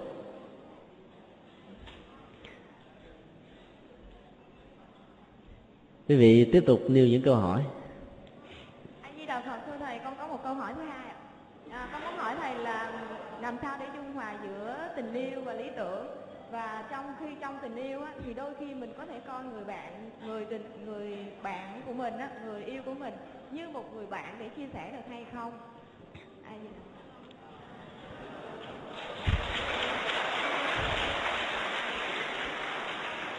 câu hỏi vừa đặt ra đó là tạo ra một mối tương giao hay là dung hòa giữa tình yêu và lý tưởng để cho cái người dấn thân trong tình yêu không có tuyệt đối hóa tình yêu mà cũng không có tuyệt đối hóa lý tưởng. Mối dung hòa về sự quan hệ của tình yêu và lý tưởng nó đặt ra theo một cách thức là chúng ta gắn liền nó với những giá trị đóng góp trong cuộc đời. Như chúng tôi đã nói là có nhiều người lý tưởng hóa tình yêu, cho nên theo tình yêu giết chết lý tưởng. Và lý tưởng ở trong cái vế thứ hai này, tức là giá trị đóng góp về cuộc sống là một con đường, là một hướng đi, là một mà chủ nghĩa, là một mà giá trị, vân vân. Và có nhiều người đặt nặng quá nhiều về lý tưởng cho nên bỏ mất hơn tất cả những giá trị của tình yêu. Phần lớn những người nam bị than phiền là những người chạy theo lý tưởng nhiều quá.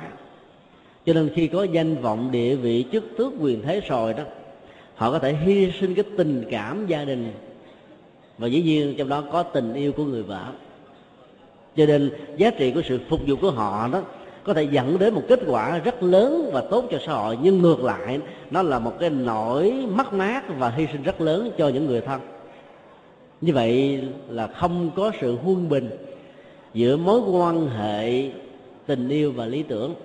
Và họ đã biến những người thân của mình như là một cơ hội của sự hy sinh, mà trong khi đó, những người thân này chưa chắc đã có sự sẵn sàng và đã chấp nhận.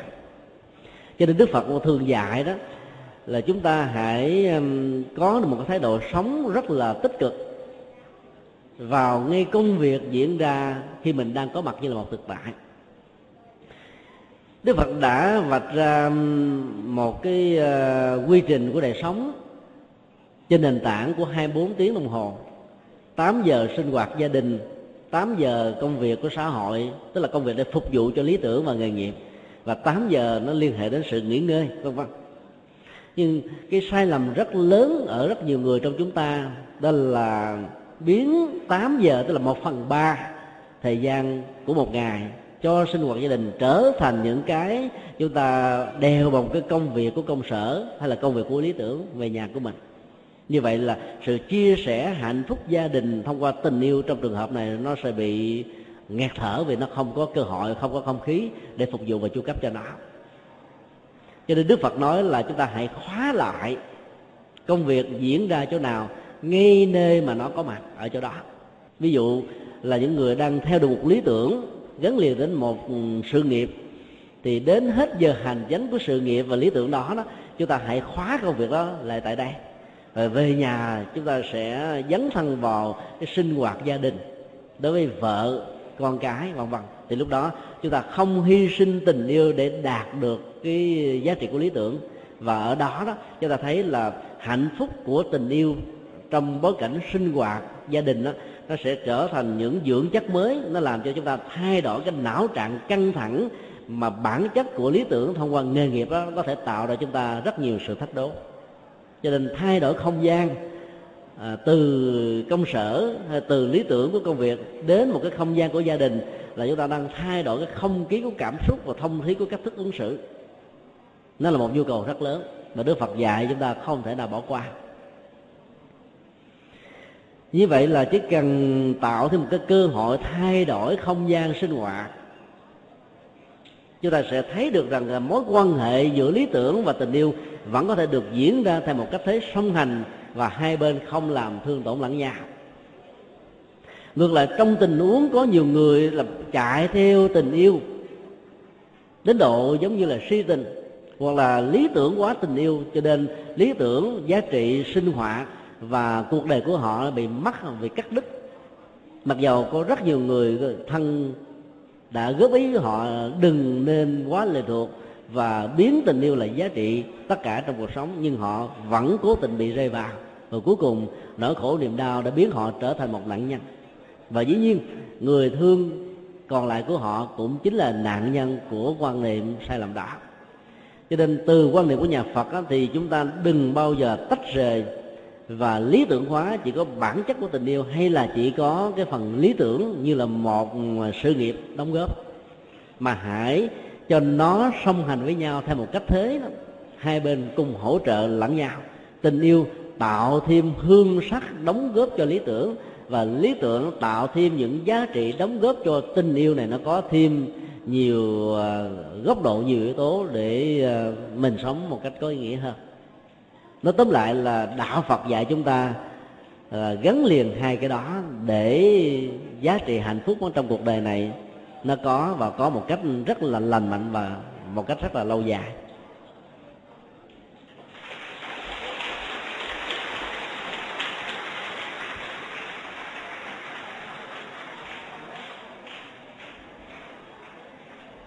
Các câu hỏi sắp tới mà chúng tôi sẽ đọc cho quý vị cùng nghe đó, nó biến chúng tôi trở thành là cái người giải quyết những câu hỏi về tình yêu hôn nhân. Trong khi đó đó cái công việc chính của một nhà tu là để hướng dẫn đời sống tinh thần. Dĩ nhiên, những câu hỏi về tình yêu đó vẫn có thể được trả lời theo góc độ mà đức phật đã dạy trong kinh. Thì người tu sĩ có thể trở thành là một trong những người tư vấn về tình yêu dĩ nhiên là tình yêu theo yếu tố của sự lành mạnh. Trước khi đọc câu hỏi này thì chúng tôi xin nhắc lại với vị một điều, là có một vị thiền sư Việt Nam rất nổi tiếng ở phương Tây ngày nay đã từng tuyên bố và đã từng khuyên chúng ta, nhất là những người à, đang bị bệnh thất tình và nhiều người từ sự thất tình đó dẫn đến sự tự tử nguyên sinh. Một lời khuyên rất chân thành rằng, trước khi tự tử, thì hãy đến cái trung tâm của vị thiền sư này thực tập một thời gian, rồi hãy tự tử vẫn chưa muộn. Ý của câu nói đó khi chúng ta một điều đó là đừng bao giờ lý tưởng hóa tình yêu và cho rằng nó là cái duy nhất, độc nhất của hạnh phúc. Cho nên nhà chùa vẫn có thể vừa là một trung tâm tâm linh, vừa có thể là một trung tâm đạo đức, vừa có thể là một trung tâm nhân hóa, một trung tâm xã hội. Nhưng những cái giá trị hạnh phúc, văn hóa, đạo đức và những hoạt động liên hệ những giá trị này đó nó vẫn có thể gắn liền theo một cách thức tương đối nào đó với tình yêu mà những người tại gia có như là một nhu cầu. Thì xác định như vậy để chúng ta thấy được rằng là đức phật không có cấm kỵ những vị xuất gia giảng dạy, phân tích về tình yêu, mà ngài chỉ khuyên là những người xuất gia là không làm mai mối thôi. Tại vì làm ông tơ bà quyệt đó, thành công á từ đó lúc người ta không nhớ.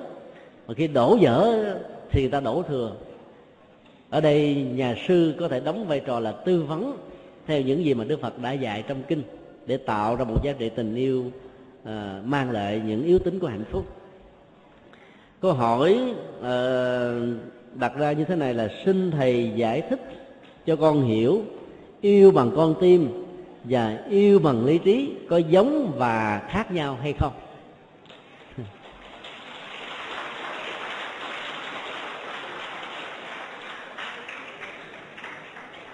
Có một người ở bên nhóm bên tay trái của chúng tôi tức là một à, người nữ đó vừa trả lời rất lớn là khác nhau.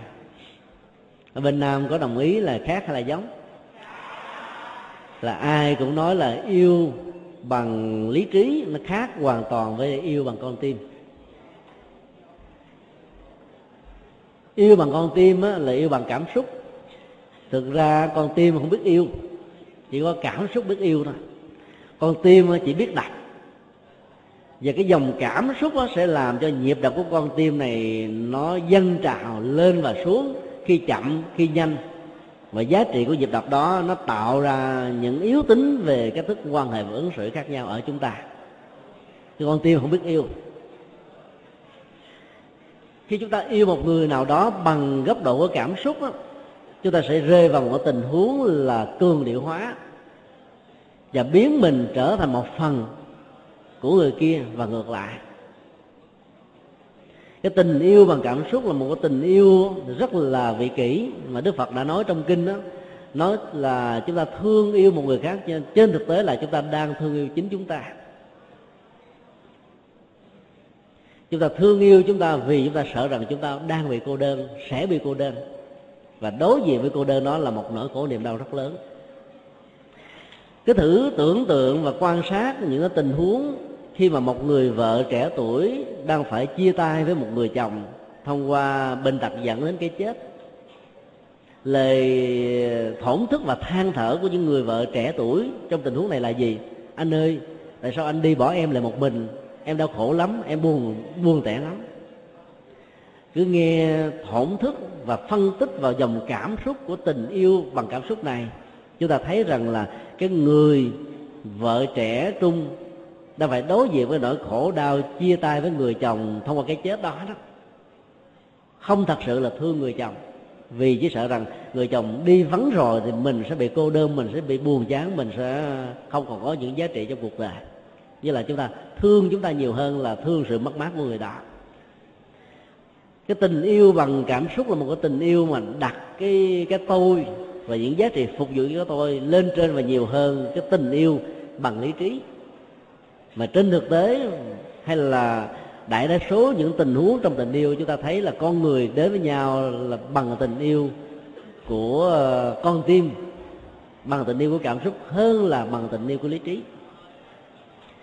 Nhiều người sợ tình yêu lý trí diễn ra như là một trong những cách thức làm cho tình yêu không còn là tình yêu nữa.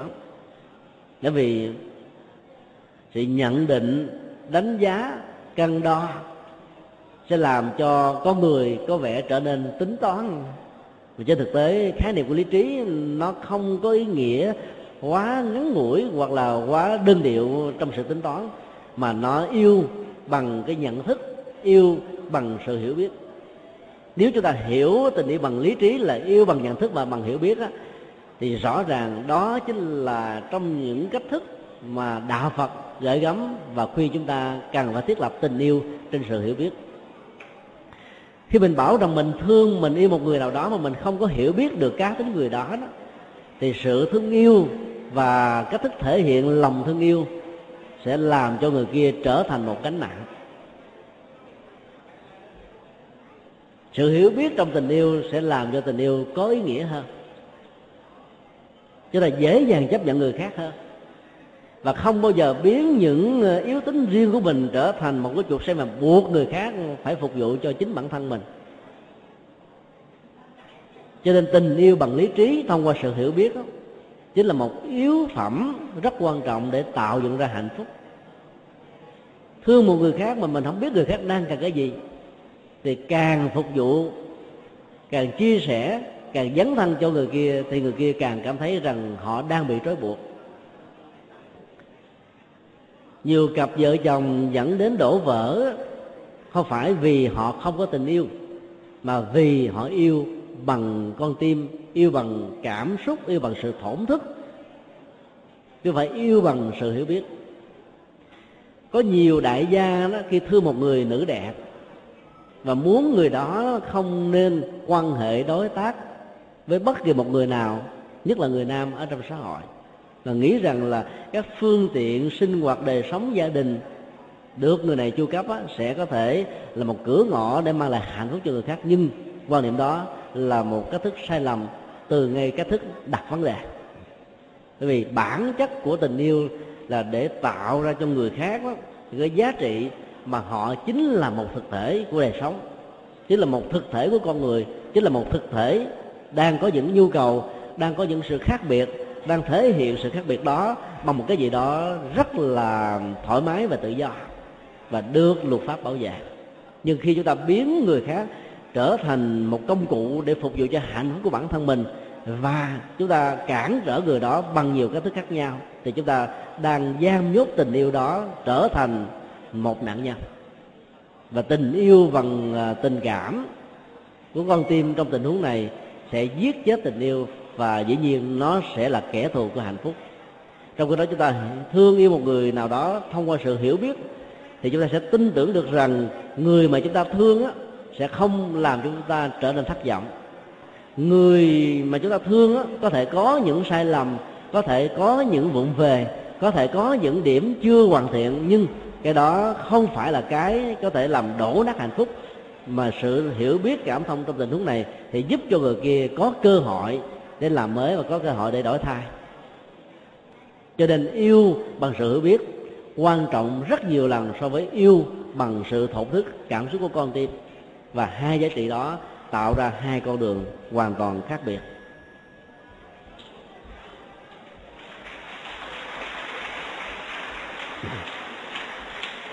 Một câu hỏi khác được à, đặt ra, đó là xin thầy cho biết cái nhìn của đạo phật về tình yêu đồng tính.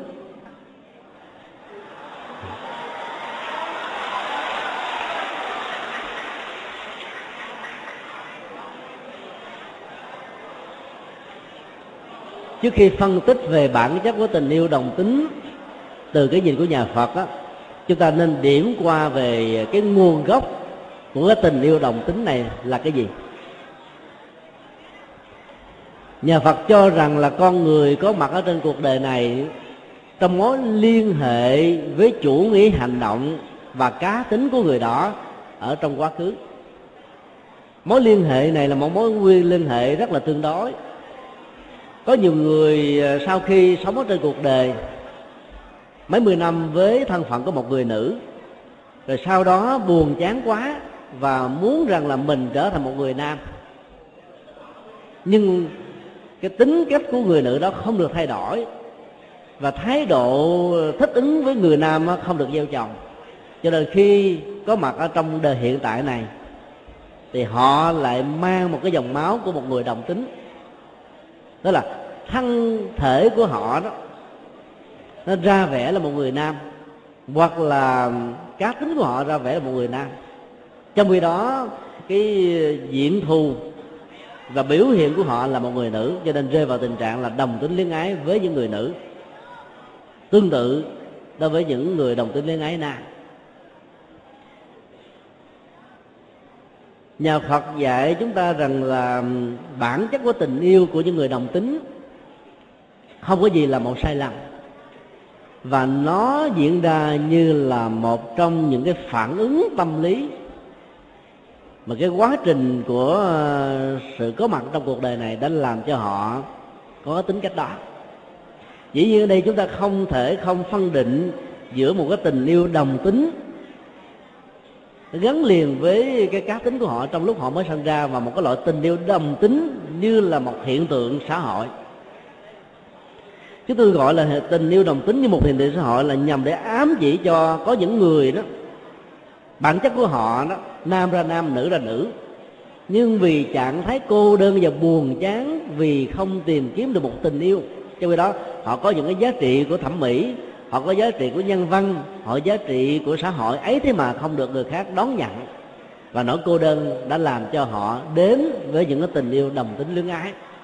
Thì trong tình huống này chúng ta thấy rằng đó là một sự sai lầm về hướng lựa chọn và cách thức thể hiện một tình yêu.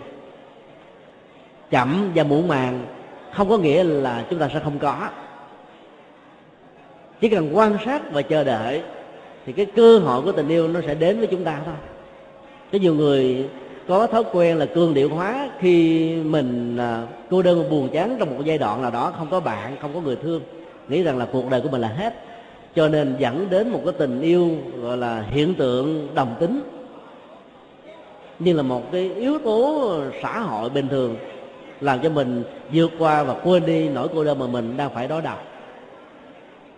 Đến tình yêu của đồng tính trong tình huống này là một sự sai lầm và cần phải có thái độ thay đổi về cảm xúc và nhận thức. Và cũng đừng bao giờ cường điệu quá tình yêu là giá trị tất cả để chúng ta có thể thấy sống một mình mà vẫn có thể có được hạnh phúc của nó. Trong tình huống thứ hai là cái cá tính, nó có một cái phần gen di truyền.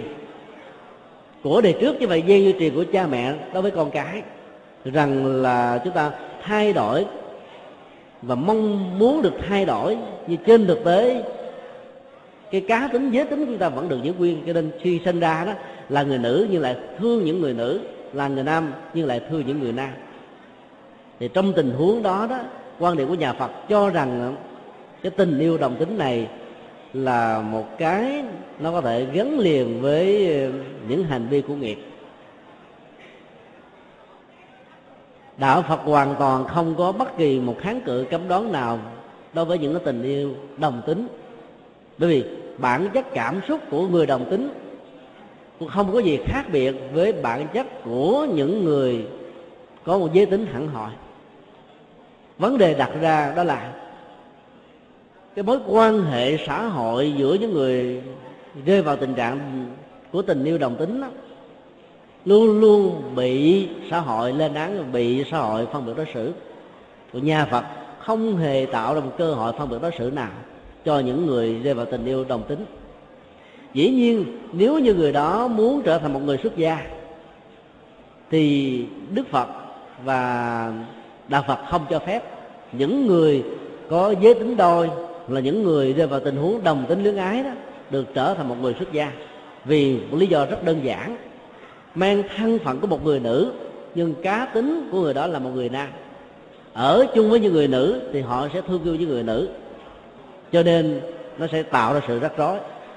Đặt họ ở trong những người nam á, mặc dù họ không thương như người nam, nhưng hình thù và bộ dạng khác biệt sẽ làm cho cuộc đời này hiểu sai, hiểu lầm về mối quan hệ chính vì thế mà những người đồng tính tương ái không được cơ hội trở thành những người xuất gia mà chỉ có được điều kiện trở thành những người tu dưới góc độ là dấn thân à, bình thường. Và đặc biệt là họ vẫn có cơ hội để trở thành những người học theo với bồ tát để trở thành những người dấn thân phục vụ cho cộng đồng và xã hội.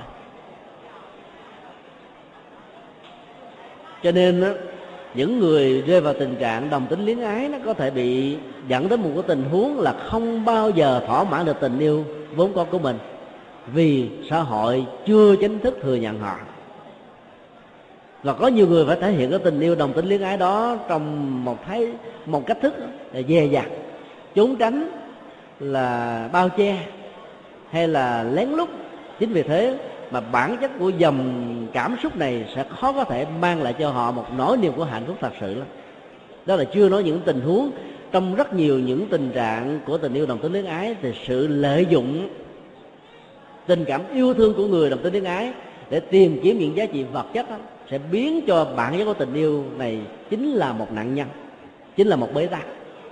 Cho nên đó, những người rơi vào tình trạng đồng tính luyến ái là cần phải thay đổi rất nhiều về dòng cảm xúc của mình, để phải đối diện với những thách đố của xã hội thông qua những sự phân biệt đối xử mà cuộc đời có thể mang lại cho họ. Một câu hỏi khác là, thưa thầy, giữa tình bạn và tình yêu khác nhau ở chỗ nào?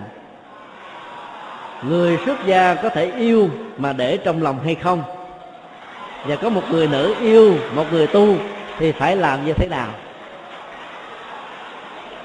Nói với một câu, thực ra trong câu hỏi này nó gồm có tất cả là ba vế, tức là ba vấn đề có liên hệ với nhau rất là nhiều. Thứ nhất là giữa tình bạn và tình yêu khác nhau ở chỗ là tình bạn chỉ phục vụ và để thỏa mãn giá trị đóng góp cho người mà mình kết thân. Trong khi đó, tình yêu đó, nó cũng bắt đầu bằng một sự thỏa mãn, nhưng nó lại đòi hỏi đến những giá trị của cái gọi là trách nhiệm và bổn phận với nhau cho nên là nó luôn luôn có điều kiện.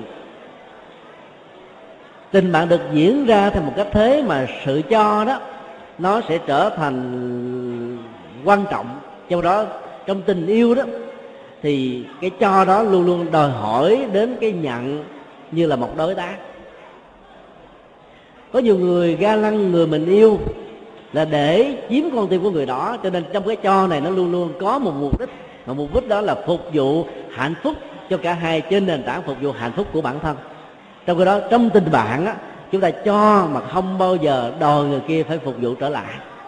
Cho nên cái giống và giữa tình yêu và tình bạn trong tình huống này là chúng ta đều mong muốn cho người khác hạnh phúc thông qua cái cho thông qua giá trị của sự đóng góp, nhưng cái khác nhau căn bản giữa yêu và bạn ở chỗ là yêu mong có một sự phản hồi.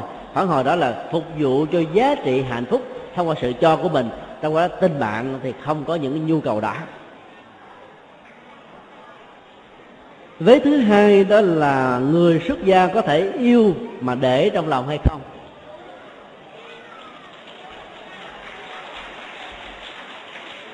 Nếu khái niệm của chữ yêu trong tình huống này đó là tình yêu giới tính. Thì dĩ nhiên là về phương diện nhận thức đó, và cảm xúc người xuất gia được khuyến là hãy nên chuyển hóa cái dòng cảm xúc của tình yêu đó dù nó chỉ nhen nhúm ở dưới dạng thức của tình yêu để trong tâm chứ chưa thiền ở bên ngoài. Cái câu chuyện tình lan và điệp là một trong những cái cách thức nhận định đánh giá rất sai lầm về tình yêu đối với những người xuất gia. Sự sai lầm đó nó dẫn đến uh, sự suy luận có thể nguy hiểm hơn nữa là điệp ơi tại sao cắt đứt dây chuông để cài thêm dây điện thoại? Khi chọn con đường xuất gia thì những người tu sĩ đã phải ý thức rất rõ là phải hy sinh và chuyển hóa dòng cảm xúc tình yêu. Tên tình yêu trai gái. Nâng cái tình yêu đó trở thành một cái tầm dốc lớn hơn và khái niệm tiếng việt đó, nó lột tả được cái chất liệu này đó là biến cái tình yêu đó trở thành tình thương. Và tình thương ở đây nó vượt ra khỏi những yếu tính của giới tính của điều kiện của những đối tác qua và lại của những cân đo lớn và nhỏ ít và nhiều lợi và hại mà ở đây, giá trị của sự phục vụ đóng góp đó, nó trở thành trục xây của những gì mà người tu có thể đóng góp cho cuộc đời và cho xã hội. Cho nên đó là người xuất gia đó, có thể như là một thói quen khi là còn là người thế tục. Yếu tố của cái tình cảm, yếu tố của trái tim nồng nhiệt, yếu tố của sự thương yêu đó vẫn có thể còn.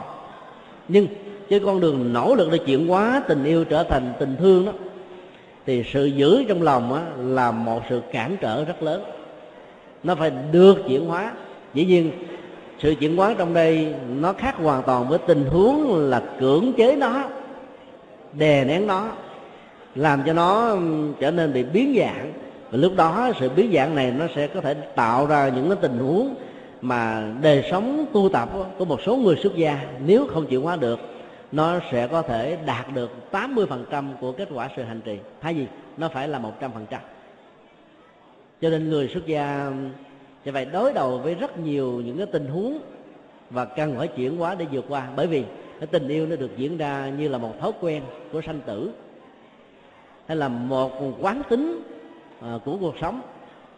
Và quán tính và thói quen sanh tử và cuộc sống này nó gắn liền với con người từ nhiều đời nhiều kiếp lắm rồi cho nên cái chất liệu của tình yêu đó nó vẫn có. Nhưng nhưng sau khi thực tập và nhận thấy được giá trị của sự đóng góp rồi thì phần lớn những người xuất gia, có những nỗ lực đúng đắn và có những phương pháp để chuyển hóa cái tình yêu này trở thành một tình thương. Và tình thương đó nó có giá trị lớn hơn. Đó là hướng về lý tưởng. Hay gì chỉ ngã quỵ ở trong những cái tình yêu mang giá trị rất là vị kỷ như chúng tôi đã trình bày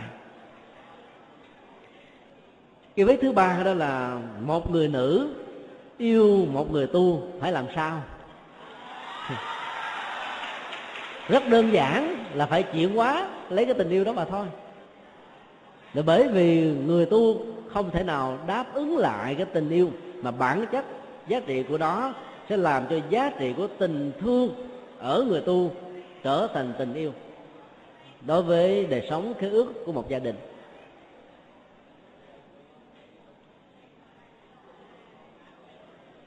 chúng tôi đã từng có làm một bài thơ nói về cái giá trị của tình thương và tình yêu của một người tu. Ai bảo rằng tu chả biết yêu. Người tu ái cảm hơn người nhiều. Yêu đời yêu đạo, yêu nhân loại. Chuyển cuộc dần trần gian hết dập dìu.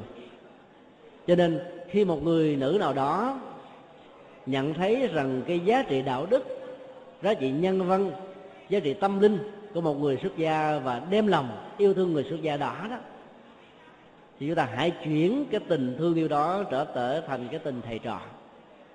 Thì đó là giải pháp tốt nhất thôi. Là bởi vì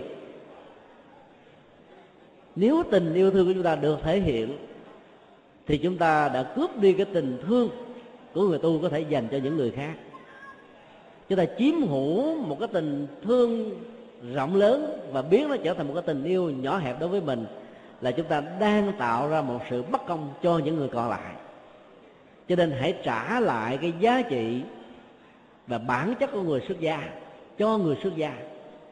Chúng ta chỉ ờ, chuyển hóa và nâng cái tình thương yêu này trở thành trở thành cái lòng tôn kính, để cho người mà mình thương yêu đó đó có thể làm trọn vẹn cái sứ mệnh và cái công việc mà người đó có thể phục vụ cho xã hội như là một lý tưởng cần thiết trong cuộc đời. Chúng ta thử phân tích cái câu chuyện lịch sử liên hệ đến đức phật thích ca khi còn là thái tử tất đạt đa. Và mối quan hệ của ông đối với người vợ rất là kiều diễm, đẹp còn hơn là tiên sa, đẹp hơn các hoa hậu ngày nay gia chưa đà la. Thì chúng ta sẽ thấy được cái sự hy sinh rất lớn trong tình huống này trước đây người ta đã từng lý giải rằng ngài mà thái được tất đạt đa đi xuất gia đó, thì ngài đó nó nỗi khổ niềm đau của gia du đà la dâng lên tột độ. Bởi vì sự đi xuất gia trong tình huống này diễn ra thành một cái thế là trốn tránh. Vào một cái buổi ban đêm, khi mà cuộc yến tiệc linh đình đã được diễn ra làm cho tất cả quan trong triều, các thần dân và những người canh gác đã không ý thức về tình trạng trốn và ra đi về đêm của thái tử tất đạt đa. Cái lý giải đó đã làm cho cái con đường xuất gia của như lai thế tôn được quan niệm theo một cách thế rất là bi quan và tiêu cực.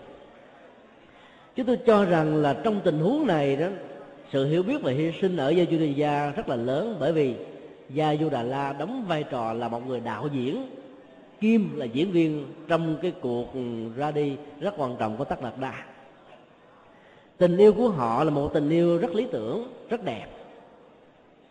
Giáo như là La đã sớm biết được rằng là Tất Đạt Đa đó có một lý tưởng rất lớn. Và lý tưởng này là lý tưởng phục vụ không chỉ cho toàn dân người Ấn Độ mà cho toàn cả nhân loại. Cái lý tưởng đó đã được đặt lên trên và cái tình yêu giữa vợ và chồng á, trở thành một yếu tố.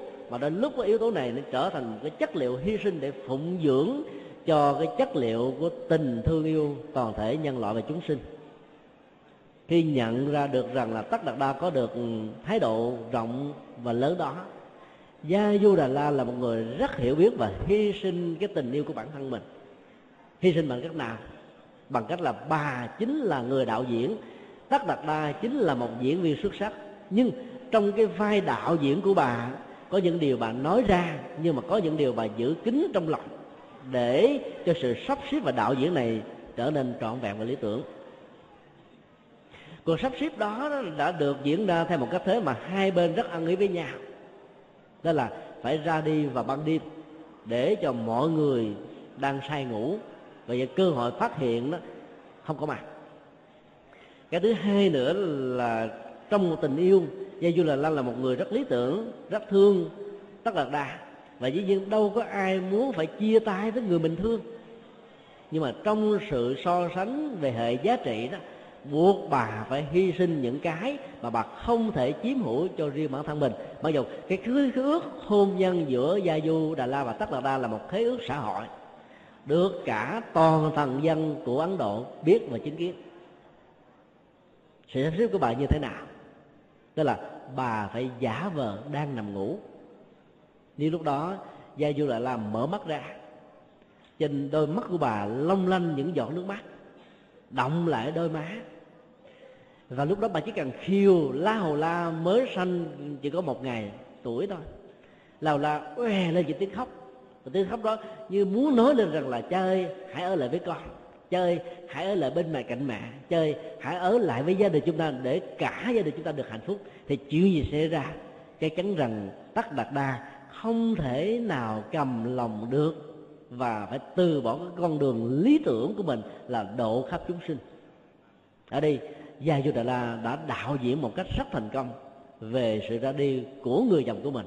Và bà đã phải đóng cái vai vừa đạo diễn vừa diễn viên xuất sắc, đó là mặc dù bà đang thức, những giọt nước mắt trong tâm đang chảy ra và những nỗi đau đã dâng trào lên đến tột độ ấy thế mà bà nén cái cơn đau đó giả vờ như đang ngủ sai, để cho người chồng thương yêu của mình với một lý tưởng cao thượng có thể dấn thần trên cuộc đời và đạt được những giá trị đó trong tương lai. Dĩ nhiên, chúng ta chỉ cần quan sát cái thái độ ứng xử của tất đạt đa mà sách sử đã ghi tả lại, đó là ba lần nhìn vào gương mặt của người vợ của mình.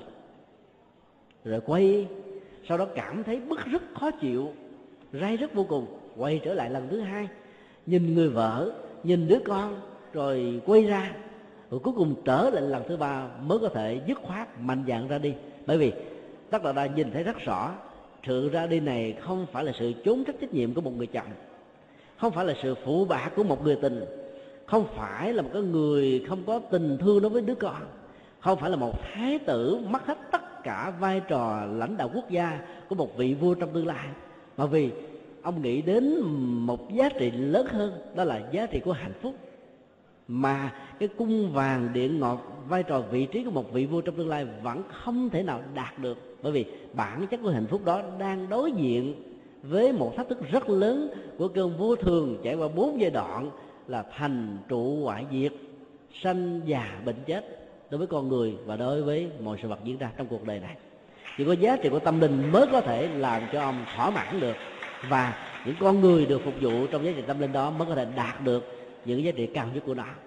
Cho nên gia du đà la đã hy sinh cúng dường người chồng của mình cho cái con đường tâm linh mà kết quả của nó là đạo phật đã có mặt ở trên cuộc đời này. Là vợ chồng chính thức, ấy thế mà gia du đà la còn hy sinh và trở thành một cái người hiểu biết đến chừng đó thì huống hồ nếu một người nữ nào đó đem lòng yêu thương một vị thầy tu. Chỉ vì vị đó có một ừ, đức tính tốt, có một đạo đức ừ, hướng thượng, có một con đường lý tưởng, thì cũng đừng bao giờ vì tình yêu của bản thân mình mà làm cản trở cho giá trị và lý tưởng đóng góp của người xuất gia đã.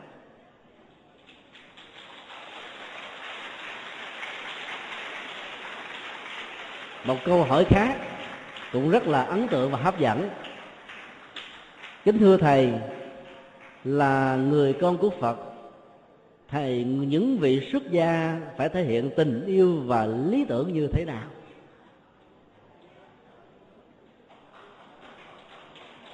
Sự thể hiện đó, nó không chỉ đơn thuần là sự lựa chọn, mà nó phải được đặt ở trong giá trị của sự phục vụ và những hiệu ứng của giá trị này đối với cuộc sống ở trong kinh điển nhà Phật đó, có dạy chúng ta những phương pháp huấn luyện về tâm lý để vượt qua để chiến thắng những tình yêu mang tính cách vị kỷ của bản thân để phục vụ cho cộng đồng và xã hội lớn hơn. Đầu tiên đức phật dạy đó trong mối quan hệ và giao tế đó sự quan sát bằng con mắt đó nó thường gắn liền với tướng chung và tướng riêng của con người. Hai khái niệm tướng chung và tướng riêng đó là khái niệm thuộc từ rất là đặc biệt cho Phật giáo mà nó nói lên được nó là gốc rễ của bản chất của tình yêu. Khi chúng ta quan sát một người nào đó dựa trên đặc điểm chung của người đó nó gắn liền với màu da và thân tướng của một cộng đồng và một dân tộc. Ví dụ như người việt nam á, là da vàng mũi tẹt còn người phương tây thì cao lớn và trắng trẻo hơn chúng ta. Quan sát về phương diện tướng chung trong tình huống này nó vẫn có thể dẫn đến một tình yêu nhưng mà tình yêu đó ít lắm nó không có nhiều. Cho nên đức phật xác định rất rõ là khi chúng ta quan sát về tướng riêng đó thì cái giá trị của tình yêu bắt đầu nó được có mặt. Bởi vì nó gắn liền với sự để ý đệ tướng của chúng ta. Có người để ý cái răng khểnh để ý cái uh, sống mũi dọc dừa đôi mắt bồ câu hay là mái tóc thước tha dáng đi yểu lả giọng nói ngọt ngào. Cái thức ứng xử rất là hào phóng ở một người nam, hay là cái sự đẹp trai, bảnh trai, ga lăng của người mà họ đặt tình yêu. Thì những quan niệm và để ý tứ, vì cái tướng riêng này nó nó sẽ thiết lập tình yêu rất là dễ dàng. Và dĩ nhiên là đức phật còn đi xa hơn nữa, khi ngài xác định rằng là trong sự quan sát về âm thanh sắc tướng liên hệ đến cái sự riêng và những cái cá biệt của cái người mà họ sẽ thương sẽ làm cho người đó, đó thương theo một cái quan niệm thẩm mỹ rất là cá biệt của mình. Cho nên trong tình yêu giá trị thẩm mỹ nó nằm ở cái con mắt mà con mắt nó liên hệ đến bản chất của cái nghiệp và quán tính của nghiệp. Cái người nào xấu cỡ nào đi được vẫn có người mình thương. Người đẹp chưa chắc là được người ta thương nhiều cho nên thương trong tình huống của thẩm mỹ nó liên hệ đến cái nét riêng nhiều hơn là bản chất thẩm mỹ thật của nó. Đức Phật nói là những vị xuất gia cần phải có một sự thực tập để chuyển đổi cái ờ, thói quen quan sát dựa trên nền tảng của tướng chung và tướng riêng. Như là khi quan sát một người khác đó, thì những vị xuất gia chỉ nghĩ rằng đó là một con người và không có đặt cái yếu tính về giá trị giới tính của người đó là nam hay là nữ ở trong cuộc đời thì lúc đó cái tướng chung của nam và nữ sẽ được xóa mờ. Và mình nhìn cái người khác phái đối với những vị xuất gia là tăng, thì nhìn những người nữ cũng giống như là những người nam. Còn đối với những người sư cô đó, quan niệm những người nam khác đó, bằng cách là không để ý tướng chung về giới tính nam này sẽ giúp cho người đó quan niệm rằng họ không phải là đối tượng để quan sát. Họ không phải đối tượng để để ý tứ, không phải đối tượng để đặt cái nền tảng của sự yêu thương quán chiếu đó để giúp cho họ chuyển hóa được cái gốc rễ của tình cảm yêu thương trở thành một cái tình thương à, phục vụ cho cộng đồng và xã hội. Giai đoạn thứ hai, có những tình huống sau khi những vị xuất gia đã nỗ lực không quán tướng chung và tướng riêng của những người khác giới tính khác giới phái. Ấy thế mà cái bản chất của tình yêu đó nó vẫn bị lung lai, vẫn xuất hiện trong một cách thế rằng người này có nhiều yếu tố mà làm cho mình cảm thấy mình có thể thiết lập được một cái tình cảm hay là có được một cái giá trị của sự đời đấy đệ tứ thì lúc đó đức phật dạy tất cả những người xuất gia phải quán sát về cái tình thân tộc. Bởi vì không có ai đi thương người em ruột hay là người chị ruột của mình. Không có người, người nào mà có thể thương người anh trai và thương người em trai của mình như là một tình cảm của tình yêu. Cho nên quán sát và tình thân trong tình huống này sẽ giúp cho những vị xuất gia vượt qua được những thử thách khi mình phải đối diện với cái người mà bản chất của quán tính sanh tử của nhiều đời nhiều kiếp làm cho mình thấy rằng đó là cái người lý tưởng mà mình có thể đặt và thiết lập tình yêu lên trên. Cho nên quán tình thân là một trong những cách thức để tháo gỡ cái yếu tố và những hạt giống của tình yêu có thể còn sót lại, dư động lại như là những quán tính của nghiệp trong tiến trình sanh tử của những người xuất gia. Cái thứ ba, ngoài việc mà quán về phi giới tính đối với cái tướng chung và tướng riêng của nam và nữ, và ngoài việc quán cái tính cách thân thuộc, anh em ruột đối với những người khác giới tính ra, thì những người xuất gia còn có thêm về cái tính cách quán giá trị trong sự phục vụ. Rằng, khi chúng ta thương một người nào đó chúng ta trở thành một phần của người kia và trách nhiệm và bổn phận sẽ phải thiết lập trên một cái cấu trúc xã hội và thiết kế gia đình.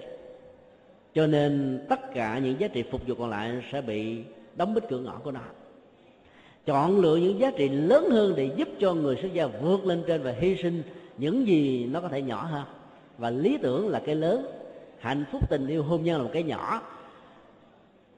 Hy sinh hạnh phúc cá nhân của mình hướng đến một giá trị lý tưởng thì sẽ giúp cho người xuất gia có thể đi trọn con đường mà mình cần phải đi. Dĩ nhiên, nhà phật không cấm cản người xuất gia trở thành người thế tục. Có nghĩa là nếu như mình không còn nhìn thấy được rằng là cái giá trị lý tưởng phục vụ thông qua con đường đạo đức và tâm linh như là một nhu cầu, như là một nỗi niềm của hạnh phúc, thì người xuất gia đó có thể trở thành người tại gia và họ vẫn có thể thiết lập đời sống hạnh phúc hôn nhân bình thường. Miễn là trong suốt quá trình là một người tu thì họ không thể là một người thế tục về phương diện của tình yêu.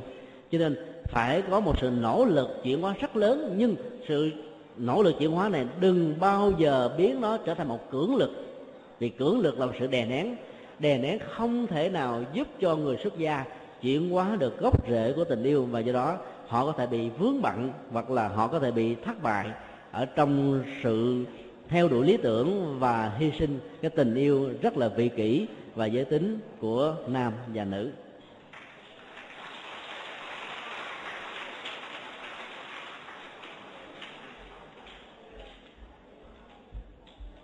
Một câu hỏi khác là, con từng nghe nói tình yêu như là tiếng sét đến bên tai.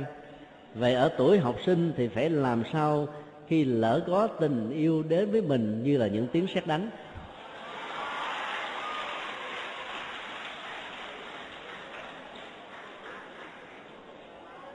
Là một học sinh ở trong cái thời kỳ khoa học kỹ thuật.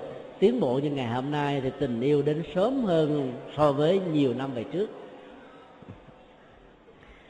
Tuổi trẻ của cái thời đại công nghệ thông tin đã làm cho kiến thức và sự đi trước lứa tuổi đó được diễn ra như là một thực tại.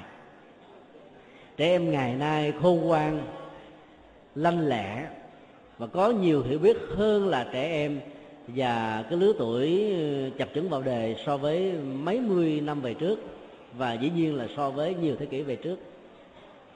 Lý do tại sao lại có hiện tượng đó? Nhà Phật nói rằng là chúng ta có mặt trong cuộc đời này không phải chỉ mới là mười mười mấy năm. Nếu cái người đó là mười mấy tuổi, mà con người đã có mặt từ nhiều đề nhiều kiếp quá khứ. Mỗi một cái kiếp mà chúng ta có mặt trong cuộc đời này, chúng ta rất nhiều dữ liệu của cảm xúc của nhận thức của tình yêu của hôn nhân và của những giá trị khác nữa. Cho nên là kết quả của tiến trình à, tái sanh trong cuộc đời này làm cho chúng ta nạp rất nhiều dữ liệu và làm cho mình là lớn trước tuổi hơn so với những thế hệ cha mẹ ông bà tổ tiên của chúng ta. Nhưng từ quan niệm của nhà Phật và nhất là từ góc độ giáo dục gắn liền với lý tưởng và sự thành công đó, thì chúng tôi khuyên tất cả những em ở trong tuổi học trò đừng vội đến với tình yêu. Bởi vì đến vội với tình yêu đó thì sự nghiệp và lý tưởng có thể trở thành một sự trở ngại. Trong tình yêu làm cho con người bị tá hỏa tâm tinh. Mỗi khi mà gặp người khác, mà cái người đó thuộc về ý trung nhân sự thổn thức làm cho chúng ta mất hết tất cả những nỗ lực cần thiết phục vụ cho hạnh phúc và phục vụ cho sự trưởng thành về phương diện thể chất, về phương diện nhận thức, về phương diện tánh tình, về phương diện sự nghiệp. Yêu sớm quá đó, thì nó có thể dễ dàng dẫn đến sự đổ vỡ và thất bại về sau, vì tình yêu trong tình huống này chưa được chín chắn và chưa được trưởng thành theo cái mức mà nó cần phải có. Không phải vô cớ mà các hệ luật pháp trên xã hội này cho phép người nữ và người nam đến hôn nhân và thiết lập tình yêu thông qua hôn nhân ở cái tuổi 18 bởi vì cái tuổi đó ít nhất nó làm cho con người được trưởng thành ở một cách thế tương đối nào đó. Còn ở tuổi học trò 12, 13 hay là 16, 17 chân tròn lẻ như vậy thì còn quá sớm để thiết lập những tình yêu.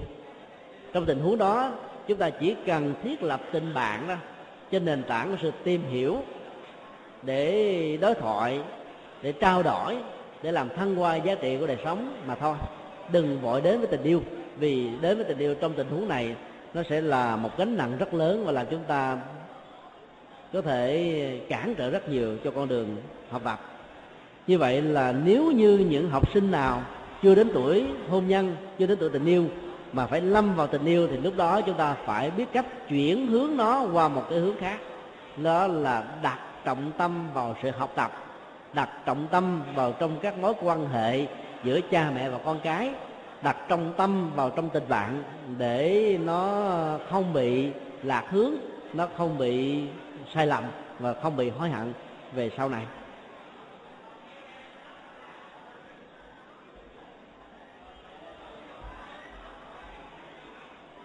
không biết hết thời gian chưa lâu quá rồi đi tiêu rồi bây giờ thì còn rất nhiều câu hỏi ở trên bàn nhưng ở thời gian sinh hoạt của chúng ta đó nó cũng đã quá nhiều rồi. Ở ờ, trên bàn nó còn rất nhiều câu hỏi khác nữa. Và ở trên uh, uh, truyền thông trực tuyến đó cũng có đặt ra những câu hỏi khác nữa. Nhưng chúng ta không thể nào trả lời hết tất cả những câu hỏi. Cho nên là chúng ta sẽ hẹn lại trong một dịp khác. Nhưng trước khi chia tay và kết thúc cái buổi sinh hoạt tại đây đó thì chúng tôi chỉ xin đề nghị các vị hãy à, về nhà và suy nghĩ thêm về à, bản chất của tình yêu và lý tưởng. Trên cơ sở chúng ta như là một thực tại, như là một con người suy nghĩ về tính giá trị và sự có mặt của nó ở trong cuộc đời này, chúng ta phải đặt trong mối quan hệ song phương giữa tình yêu và lý tưởng để đừng bao giờ rơi vào một trạng thái là, tuyệt đối hóa vào tình yêu để bỏ hết tất cả những lý tưởng như là những sự nghiệp giá trị đóng góp của chúng ta trong cuộc đời. Chúng ta cũng đừng bao giờ tuyệt đối quá lý tưởng mà hy sinh cái tình yêu. Theo cái cách thế, chúng ta biến cái người mình yêu, người mình thương như là một nạn nhân của sự hy sinh. Đối với vai trò của một người tại gia, được quyền lập gia đình và sống hạnh phúc trong hôn nhân một vợ một chồng như tinh thần Phật dạy, thì quý vị phải hết sức cẩn trọng và đặt nó trong một mối quan hệ song thương để bên cạnh của tình yêu. Thì lý tưởng vẫn có mặt và có mặt một cách rất lành mạnh để bên cạnh lý tưởng, chúng ta vẫn không giết chết tình yêu và tình yêu đó vẫn phục vụ cho giá trị hạnh phúc của mình. Thì cái buổi sinh hoạt và chia sẻ của chúng tôi là chủ yếu là đặt ở nội dung trọng tâm của vấn đề, đó là làm thế nào để cho cả hai cùng tồn tại và phát triển với tư cách của những người tại gia. Còn đối với người xuất gia thì cái con đường của, của tình yêu sẽ được chuyển đổi trở thành con đường của tình thương. Và lý tưởng là giá trị phục vụ thông qua tình thương đã được chuyển hóa này. Để giá trị của tinh thần tâm linh sẽ trở thành điểm hội tụ và đương tựa của rất nhiều những người tại gia. Thời kính chúc tất cả các vị là luôn được sức khỏe dồi dào và cố gắng là năm sau đó đến cái mùa và cái à, những ngày tu dành cho giới trẻ này dẫn thêm bạn bè của mình. Là ai là người nữ thì dẫn thêm một người bạn trai. Ai là một người nam thì dẫn thêm một người bạn gái. Để cả hai cùng tu cả hai cùng uh, có được những sự hướng dẫn cần thiết để cả hai có thể cùng hiểu biết và chia sẻ cảm thông với nhau nhiều hơn. Chứ còn tu một mình á vẫn là một cái gì đó rất là cô đơn và hưởng thụ hạnh phúc một mình á vẫn là một cái gì đó rất là buồn chán. À, kính chúc tất cả mọi người được à, hạnh phúc ở trong cuộc đời.